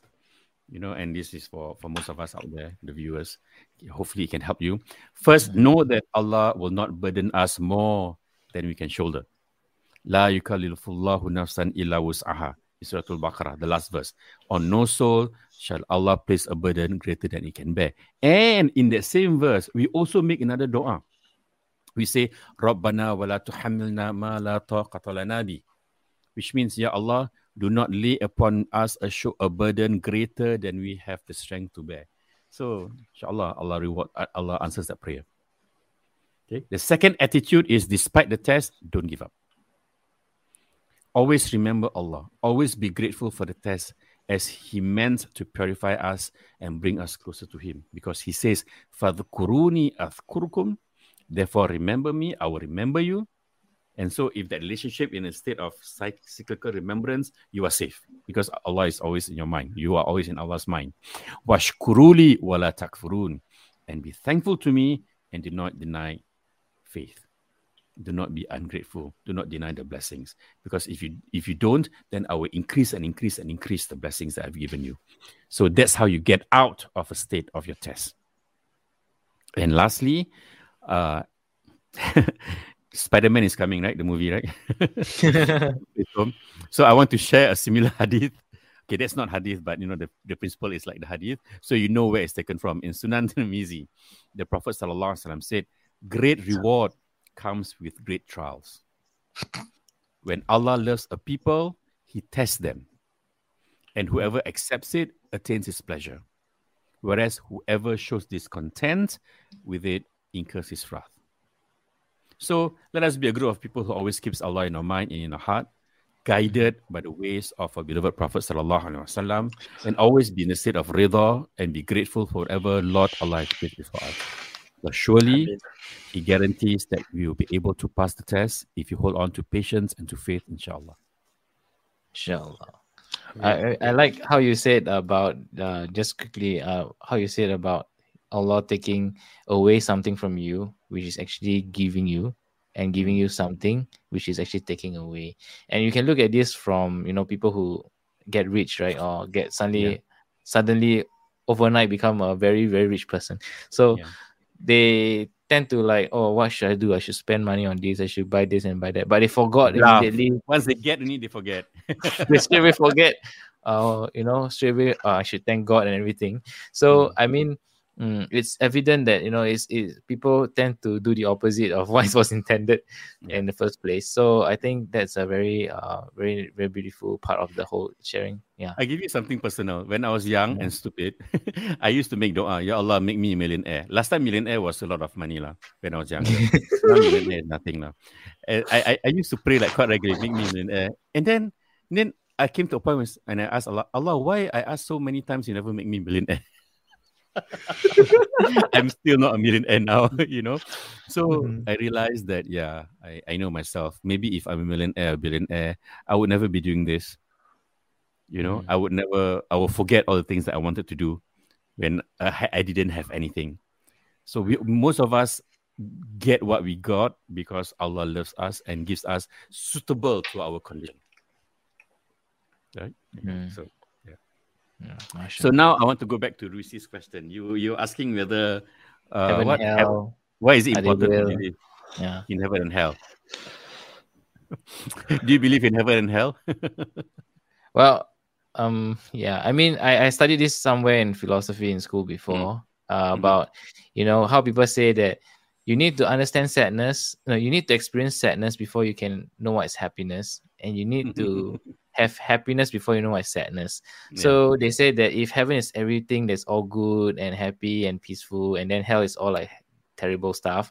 Mm-hmm. So would you not consider heaven is a place on earth where you have both, you know, good and bad stuff happening at the same time? Mm. So this is one of the discussions they had. Yeah. yeah. I mean, a good question. So Bilal, what do you think? uh, yeah, no, absolutely. I, I, I believe, and uh, that's. Uh, I mean, there is clear evidence uh, in in our Islamic text about this. Um, mm-hmm. I, think you know it's uh, we we kind of uh, already experience in this dunya what's hell uh, and mm-hmm. what's heaven different circumstances right yeah. uh, whether good things happen to us or not um, but yeah, I, you know, one of the things I wanted to mention uh, that that is kind of correlated as well is, uh, uh, you know, if we were to stop praying or praising Allah when good things happen to us, mm-hmm. then does that mean that we don't really trust Allah, or we don't know Him, or we? Do you get my my point yeah. as well? So only when uh, things work out in the way that we wanted that, then we we we praise Allah. If not, then we we forgot Him. Yeah. So in a way, yeah, you're right. It's rude. Yeah, we're testing Him. Right. We don't have enough faith in Him. Right. So my bigger problem with uh, talking about uh, hell and uh, heaven is this: if there is no heaven and hell, I have just one question for all of you. What is the point? why do I have to do all this? Why have to do all that? Why why can't I just go clubbing and you know dancing, dancing, or get drunk or why I, I should do all of this if there's no heaven and hell? What's the point of Allah making us doing doing all this, right? So there must be, uh, you know, heaven and hell as we know it. So in the basic tenet of our Islamic belief, we have uh, every Muslim must believe in in Allah, angels, prophets, revelation, um, last day and the day of judgment, and Allah's uh, qada and qadar. These are basic tenets. If our faith is not strong on any of them, then we must learn more. So with knowledge, so with knowledge, hopefully increase our conviction and hopefully increase our faith. So a good doa to learn that the Prophet taught us. So I want to teach you another doa uh, today, which I myself recite every prayer will be Allahumma ahyina bil iman. Ya Allah, let me live with iman. Wa amitsna bil iman. Let me die in iman. Wahshurna bil iman. Let me be resurrected in the day of judgment in iman. And wadkhilna jannata ma'al iman. And let me enter paradise with iman. So that our iman, no matter how it wavers, will always be, there will always be iman, inshallah. And that's mm-hmm. about faith, right? So whenever we are asked to do something, it's our very nature that we think about its benefits and its cost, cost benefits analysis, right? We regard if something that is that does not have a worthy cost and benefit is useless and so unnecessary, and we won't do it. Okay, so the question, what's the point? Similarly, we are not eager to avoid a thing if it is harmless. Okay, so after all, let me give you another uh, metaphor, I suppose. Why does a child put his hand in the fire? He does that because, as a young child, he does not know, he's not sure that fire burns. So the conviction is less. So, the, in contrast, why would an adult not put his hand in the fire? Because he already knows that his hand is going to burn. So if one does not believe in the hereafter, that after one dies, that's the end of the story. So what is the point of Allah commanding or prohibiting us to do a certain thing? Right? If at the end of the day it brings us the same results. So as human beings, we are motivated by rewards and avoid doing things that will harm us. This is where the concept of heaven and hell fits in. So let me ask you if there's no repercussions and accountability for your actions and decisions, or to put it another way, if God is indifferent to the beliefs and actions of both the good and the bad, where, where is his ultimate justice? Right? Which, which, which affects us as well, because we are governed by Allah. So, to balance his providence and to fulfill that justice, there has to be a hell as there has to be a heaven. Right? So, if we think about it, we can see that the belief in resurrection and in the hereafter is a natural follow up of the belief in the aspect that this world is temporary. Human life on this planet is short. Willingly or unwillingly, we have to bid farewell. So everyone, whether you know you have the skills of Shakespeare or Isaac Newton, will have to accept the fact that you are going to go. If death is the end of existence, all the great achievements that people have gained in the world will disappear, like footprints in the sand, as far as these people are concerned. So they will not be able to have the satisfaction that their work is being appreciated by later generation. On the flip side, what about the terrible, terrible crimes and acts of uh, injustice some humans commit? If people are able to elude the legal machinery of the world, there is no way the culprits can be brought to justice. And then what happens to our idea of justice?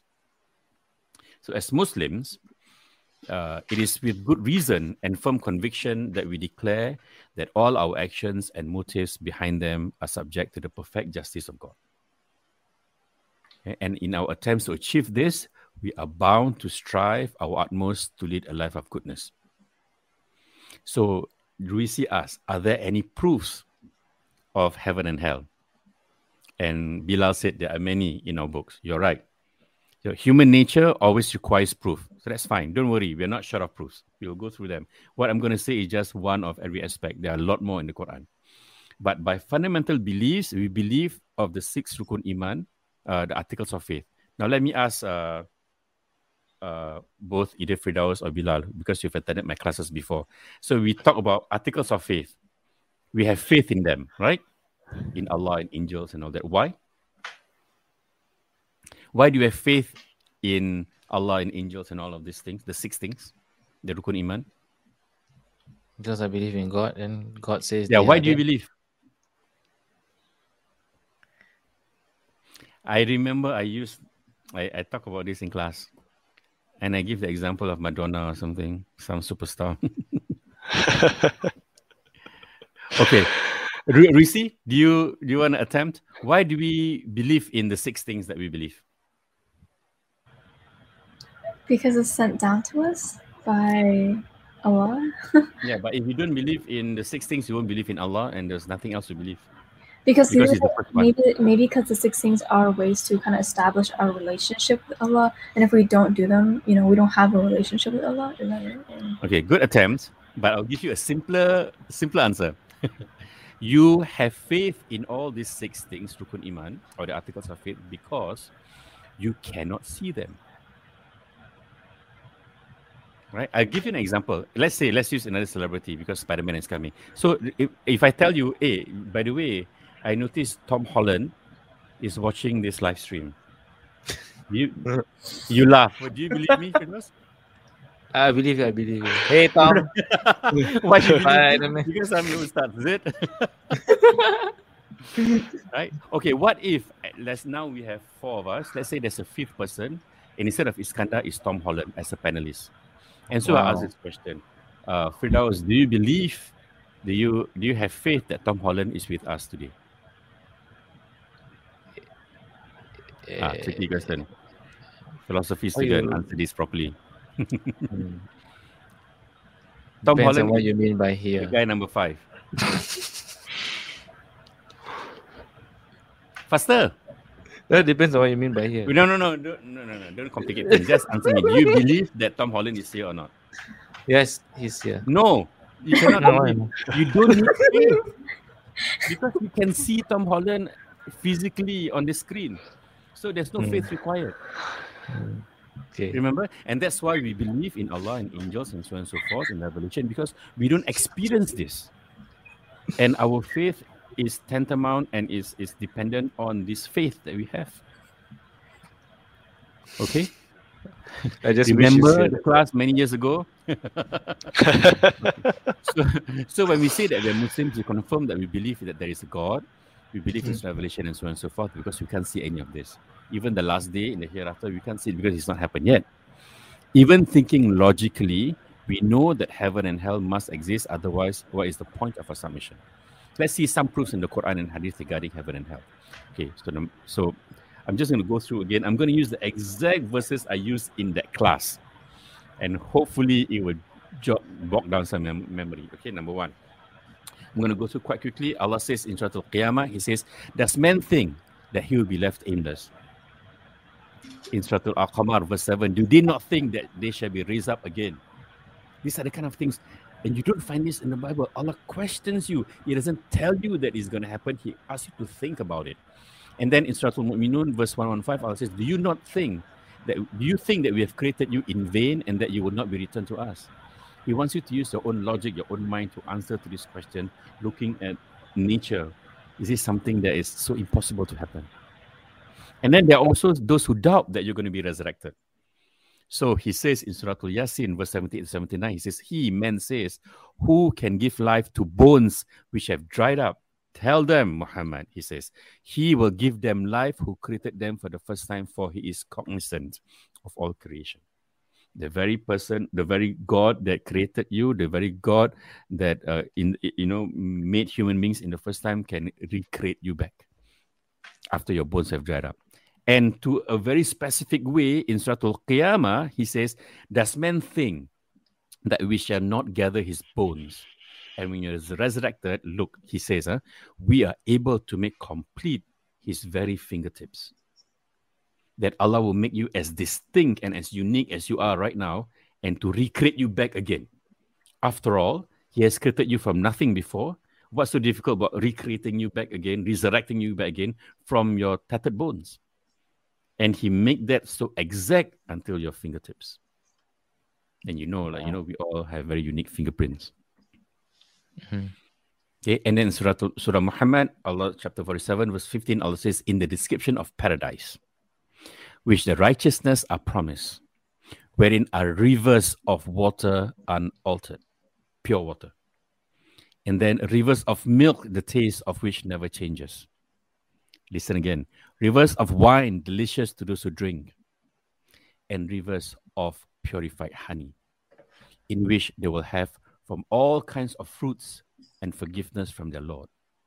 Like that of those who abide eternally in the fire, they are given to drink scalding water that will sever their intestines.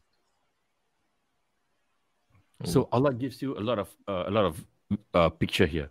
He gives you rivers of water, of milk, of wine, of honey. All this represents drinks of all forms, of all types, of all kinds of opulence.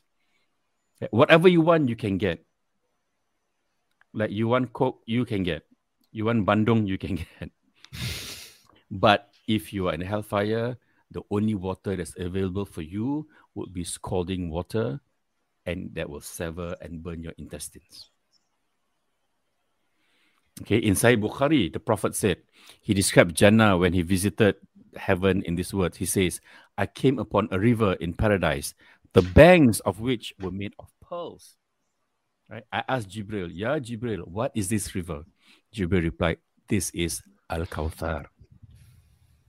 So inna a'tayna kal kawthar so that verse kawthar give only to the prophet Muhammad sallallahu alaihi wasallam and whoever enters paradise before you enter the gates of paradise you have a sip of this water from kawthar of which the banks are made of pearls can you just imagine the the the the, the luxury and opulence of that kind of river compared to the river that you have mud uh, sand, algae, and all the discharges that you know you don't even want to think about.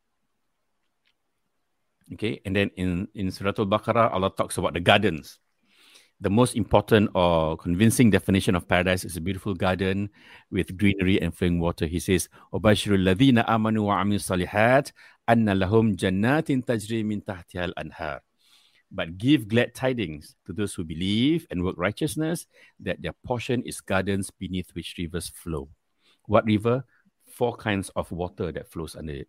Choose whatever you want. In Surah Al-Baqarah. In Jannah, Allah describes, you will be reunited with a family. He says in Surah An-Nisa, وَمَنْ يَتِئِ اللَّهِ وَالرَّسُولِ فَأُولَٰئِكَ مَعَ الَّذِينَ أَنْعَمَ اللَّهُ عَلَيْهِمْ so whoever obeys God and the messenger, those will be with the ones upon whom God has bestowed favor. And who are they? Minan Nabeen, amongst the prophets, was Sadiqeen, the, uh, the one who is steadfast and the one who are truth, uh, was Shuhada, the one who are martyrs, and was Salihin, and the one who are righteous. And Allah says these are the best and the most excellent of any companions. Okay, and that Jannah is an eternal home. In Surah Al-Baqarah, again, verse 82, he says, Heaven is the everlasting place to live life according to Islam, where believers will stay forever in peace and happiness.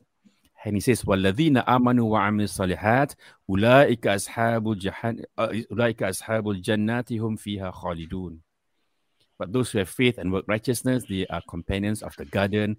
They will abide therein forever. Okay, but having given all this picture, and there's a lot more, right, in the Quran, right? Despite all these descriptions, it will be way, way, way much better than you can imagine that I have described. Allah uses these Im- images because these images are the one that we understand, so that it motivates us. Imagine living in your house and and underneath you will be rivers flowing of honey. Don't you want? You have to take MRT all the way to Singapore River and see a dirty river. and this honey you can just drink from it. You want milk? No problem. Change to milk. You want what? Water? Okay, water. Whatever you want, there. Mm. Right? Because Allah says in Sahih Bukhari, I have prepared for my righteous servants, and this will be the people in paradise, what no eye has ever seen, no ears has heard of, and which has never crossed the heart of a man. So my understanding, and I might be wrong because, like in, in truth, nobody can be absolutely right. There are a lot of descriptions of the of, of paradise in the Hadith and in the Quran. It's true. But in my understanding, after reading this, is that whatever Allah describes is going to be way better because He cannot describe it that way better because we cannot imagine it. Because uh, no eyes has ever seen, we do not know what it means. Uh, no ears has ever heard of, and it's never crossed our mind. So I always like to give this uh this this test in class. So I say, for example, Bilal, if I give you, let's say you go into paradise, I give you two two presents. Number one, I'm gonna give you a palace. Okay, maybe Buckingham Palace. Okay, and then or you can choose a palace, or you can choose KQ, KQTL. Which one will you choose? uh, KQTL or a Buckingham Palace? Which one will you choose? Lucy, which one will you choose? KQTL. I, I don't know. I don't know what KQTL is. I, me too. I'm trying to still- find. So which one will you choose? You cannot clarify. You just take one only. I mean, either or. I mean, any palace. No, okay. Choose one. Um, what are the names again? A Buckingham Palace or KQTL. I don't know the names. I don't know what they look like, but okay. Okay, So a palace probably, because you you can Google right now after this, and you see how big it is. I think Okay. the KQTL. Firdaus, Which the one will you biggest one. Wh- Which one's bigger? it's okay. Firdaus, which one will you choose? uh, Palace. Palace, ah. Uh, Bilal, which one will you choose? I take the KQTL. Why you want to risk it? KQTL is Yeah, I just, like to risk uh, it. I think if everybody takes the palace, I think something is not good. Okay, so in this exercise, you risk it, but in reality, most of us would choose something like a, a palace, something that we are familiar with, because we don't live in the palaces, and Allah wants to give a palace. Uh, I'll take it. And then, what is KQTL? I don't know, and I don't want it because it doesn't motivate me. Right. So when Allah describes the Quran that you you will be given a palace, and Allah describes the palace is crystal-like, or maybe there's a river, because you know these things and you can imagine. KQTL actually in reality is way much more better than the palace. But no point Allah describing it to you because you also don't know what it is, Okay. right? So it says so that's the beauty that I find through this hadith. Is it easy to enter paradise? Yeah. Mm, No. no. No. Firdaus? Allah, I thought Allah said it's easy, but it's we Yes, make it difficult. We see. Yes, easy or no? Um, what's the question? Sorry, I'm still thinking about KQTL. I'm like, is Forget about it. did you Yeah. make that word up? Like just the Yeah, I just made it up. I don't. Okay, I have okay, no okay. idea what it is. okay because I searched it up and I couldn't find K- don't stress. KQTL. Don't stress. so my question is: Is it easy to enter paradise? Uh, n- n- Yes or so. No. no. Okay, I will tell you like uh, theoretically the prophet said it's easy. In Sahih Muslim, you know, he said, "Do you think that if I perf- somebody uh, came to him, do you think if I perform the obligatory prayers, only five, no sunnah, fast in Ramadan, no need nothing sunnah Treat as lawful that which is halal, and treat as forbidden which is haram, halal haram, and do not increase upon any sunnah deeds, then I shall enter paradise. And the Prophet answered, Yes. You must have this mindset. Number one, we all came from paradise. And our natural fitra is to go home back to paradise. And that's why you find all these spiritual uh, poets like Rumi always talk about returning home. When he says home, he's saying paradise because that's where we come from. So is it easier to go home from a place that you originate or to a place where you were not from? So it's easier to go home. So literally that's why Islam make it easy for you to go home. Just keep your heart pure. Just try your best. Okay, be honest with Allah. That's it. How big is paradise? Okay, now I'm going to challenge you. Just now, we, we most of you chose palace, right? How big do you think your palace would be? In Sahih Bukhari, Allah says, there is a tree in paradise such that if a rider travels in its shade for 100 years, he will not be able to cover the whole tree. Imagine wow. this tree is in your house. Can you imagine how big is your house? Subhanallah. Mm. Okay, so I want to end up heaven with an uplifting hadith in Sunan Ahmad. So, and and this one, Firdaus, you should pay particular attention. Mm. Paradise has 100 levels.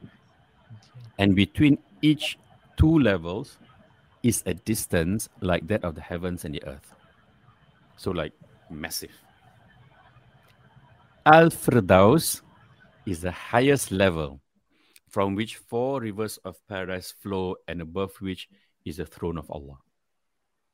So, when you ask, and this the Prophet asking you, when you ask, ask for Al Firdaus. Okay, so now in your prayer, don't just say, Ya Allah, let me enter Jannah. No, don't want. High level. I want to enter Firdaus. That's the highest level. At least if you cannot make it, you go down to the next level. lah. but if you just say, Ya Allah, I just want to enter paradise, uh, uh, 50-50 also can lah. As long as the enter paradise is good enough. Okay, you go to you you go to the lowest level and then somebody claim your reward pump, you go to hellfire. Go down. you understand what I'm saying? So the Prophet advised us to ask for something higher. Okay, so I just want to end by talking about hellfire. Okay, we talk about the Quran, so let's talk about some hadith. On the other hand, with respect to hellfire, uh, the Prophet said in Sunan Tirmizi, hellfire is lighted upon for a thousand years until it turns red. And then it is lighted upon for another thousand years until it turns white. Not enough. And then it is lighted for another thousand years until it turns black. So hellfire is black and dark and obviously super hot. Okay, in Sahih Muslim, the Prophet said, Verily, the most lightly punished of the people of hellfire on the day of resurrection is a man under whose feet are placed two hot coals by which his brain boils. It is so hot that he steps on the coal and it will boil his brain. And lastly, the last hadith I'm going to share with you today tonight is from Hakim al Mustadrak. Verily, the people of hellfire will weep so much that if ships tried to sail in their tears, they would sail. Oh. So, right? Then they will weep blood in place of their tears. And so these are some of the proof in the Hadith and the Quran with regards to uh, hellfire and paradise, inshallah. Wow. I'm gonna make more prayers. I like the I like the part you talk about heaven more like you know I feel very inspired the heaven part the hell was scary you know the closest thing I seen is the Haw Villa one you know Haw yeah. Villa yeah when one? I was young I went to Haw Villa I had nightmares good place to go for you know re- as a good reminder yeah. and now it's aircon so you know you should go it's free in the com- seeing punishment in the comfort of the aircon. Sorry, right? Yeah. so uh Risi got a question. I remember she okay, said she had a question. Um hmm. Hmm. Do you have a question or not? I, I had one, but I forgot it. I, I forgot my question. I'm sorry. No, no, no problem, problem. Um, yeah, that's okay. I think we don't have much time also because we are like yeah. uh, close to two hours. But yeah. uh, very quickly, there's uh, one of the viewers who asked, you know, about evolution. You know that that topic. Hmm. Yeah, basically, he wants us to talk a bit about that. But I think um, that's a whole new topic on its own, right? I mean, I can you know like the theory of that. So, okay. sh- can we believe in the theory of evolution? Mm-hmm. Right? Why do you want to do that when the one who came up with it has already disproved it? right? So the fool is you lah. Okay, number one. Number two. I always have this response whenever someone insists on uh, uh, evolution. I said, if you want to claim that your great great grandfather is a monkey, you go ahead. My great great grandfather is not. He is honored, created by God in paradise, and that's where I'm going to go home, and that's it. Because there is no point in arguing. Because whoever is going to argue with you about evolution knows as much as you, and so it's going to be a waste of time. yeah. Okay. Very good answer. Right, that's the well, short way well to said. answer this question. Now. Well said. Yeah, I'd rather have a grandfather who's not a monkey. Yeah. Oh, great, great, great. yeah. Okay. So, uh, uh, panelists, do you have any other questions for Saifur Rahman? Uh, no, actually, uh, to go back to evolution, there is a very good book on that that mm-hmm. uh, maybe our brother or sister should read, which is the uh, "What's the Origin of Man" from Maurice Bucaille. Uh, and will give you everything you need. It's very solid Let me book. About Maurice Bucaille.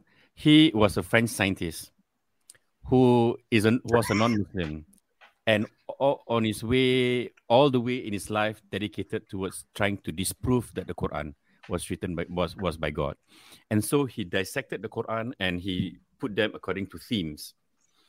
And then after like 20, 30 years of studying it, he gave up and he said, There's no contradiction in this Quran. And you know an honest man would do like him he became muslim. So the the, the result of that work that he did is found in his book maurice bucaille uh, islam science and religion or something like that. Yeah bible quran and, and uh, bible quran and science. Yeah correct correct. And then this is another book which he talks about uh, evolution from a scientific point of view and a man of faith. You so like bilal said is recommended. Good. MashaAllah. Hungry, okay. So finally, we, we, we are going to end. Uh, I'm going to share a very quick video and maybe we just have a bit of a reaction to that video and then we'll end tonight because I think it's a very good video that's done by Talk Islam and uh, we're just sharing a reaction to that video. So I'll quickly share. can screen. someone, sorry, before that, can someone while hmm. watching this video type the name of Maurice Bucaille? Somebody just ask for the spelling. Uh, maybe Bilal, if you can remember. M E U R I C E, Maurice Bucaille, B U C A I L L E. Okay, enjoy the video.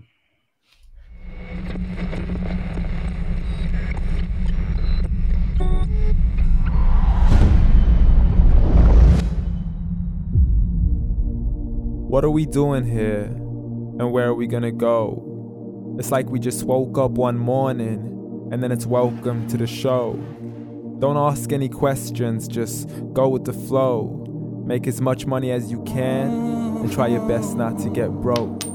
Copy everything you see on the TV, from the hairstyles to the clothes, and don't think too often. Just do exactly as you're told. And if you ever get confused, then just turn towards the alcohol.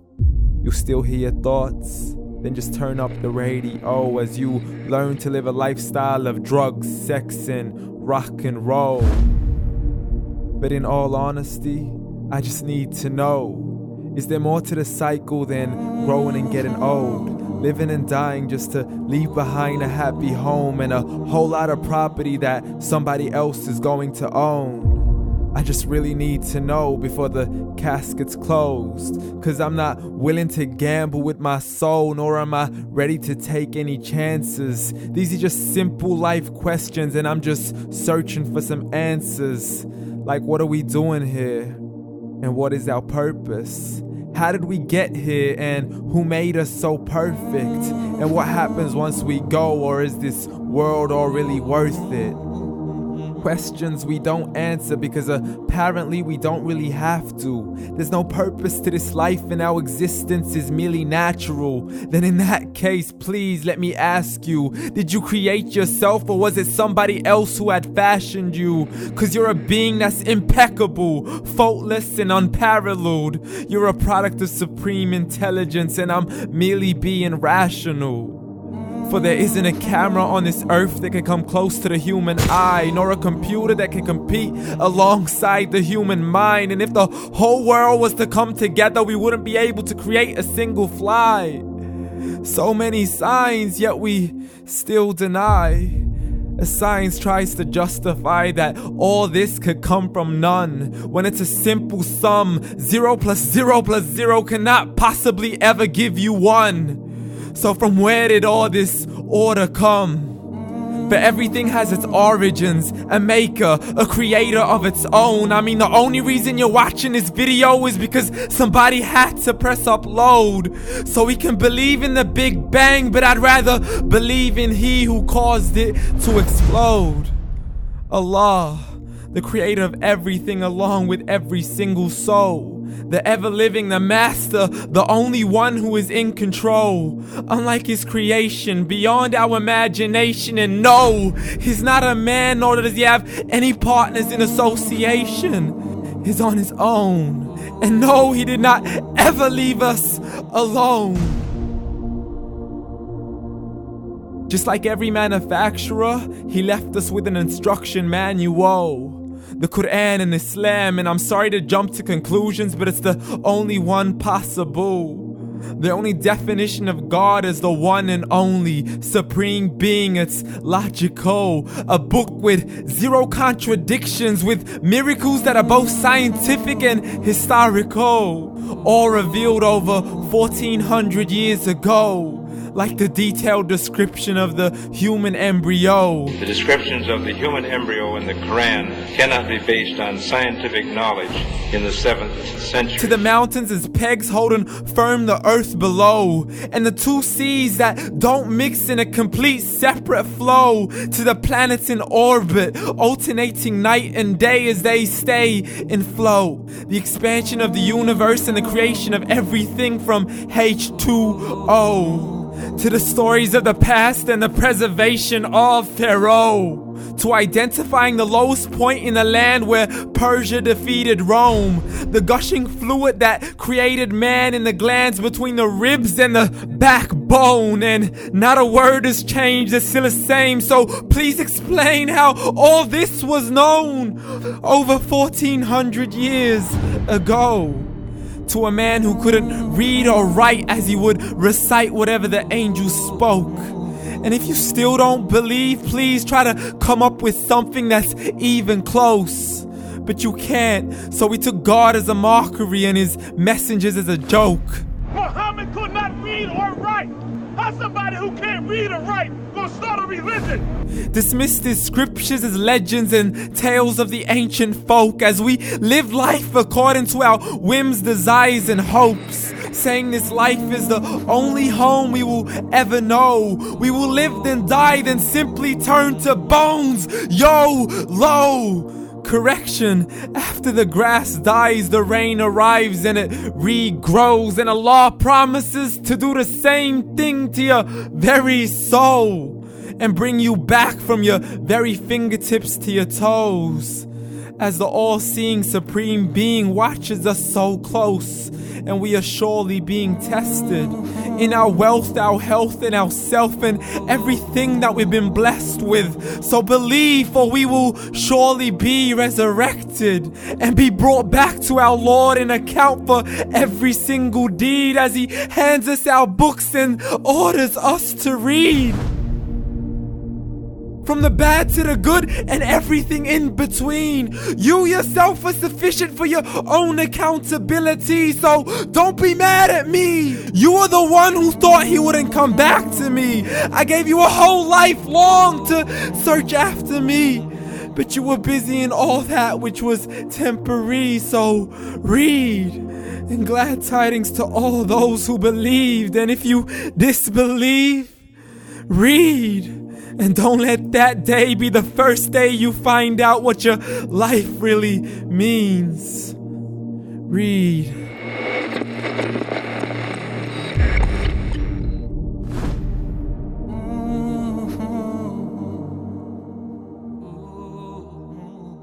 Wow. So.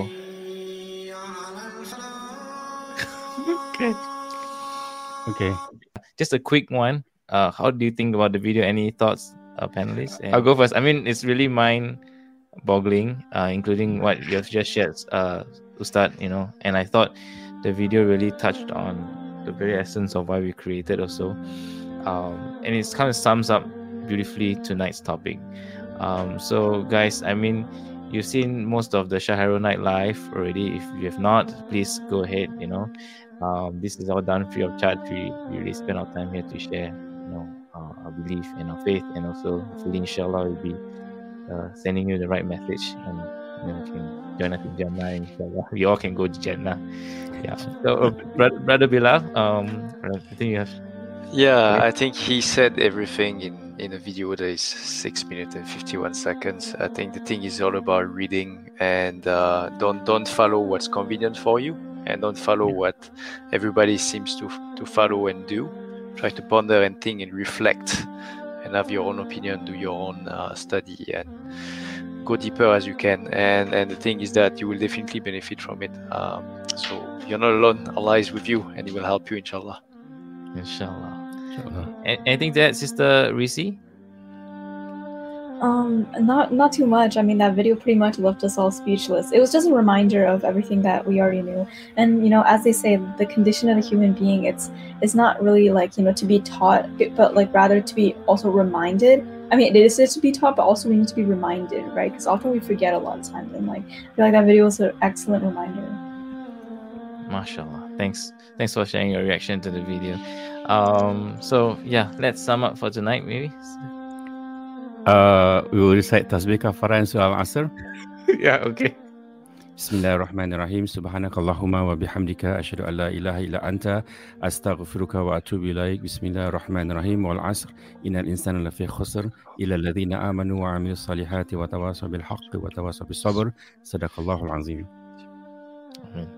Okay. So thank you so much for tuning in tonight and hope you benefited a lot from tonight's sharing. Uh, inshallah, we'll see you in the next episode. Assalamualaikum warahmatullahi wabarakatuh. Waalaikumsalam. Alaikum salam. Good night, Good night, everyone. everyone.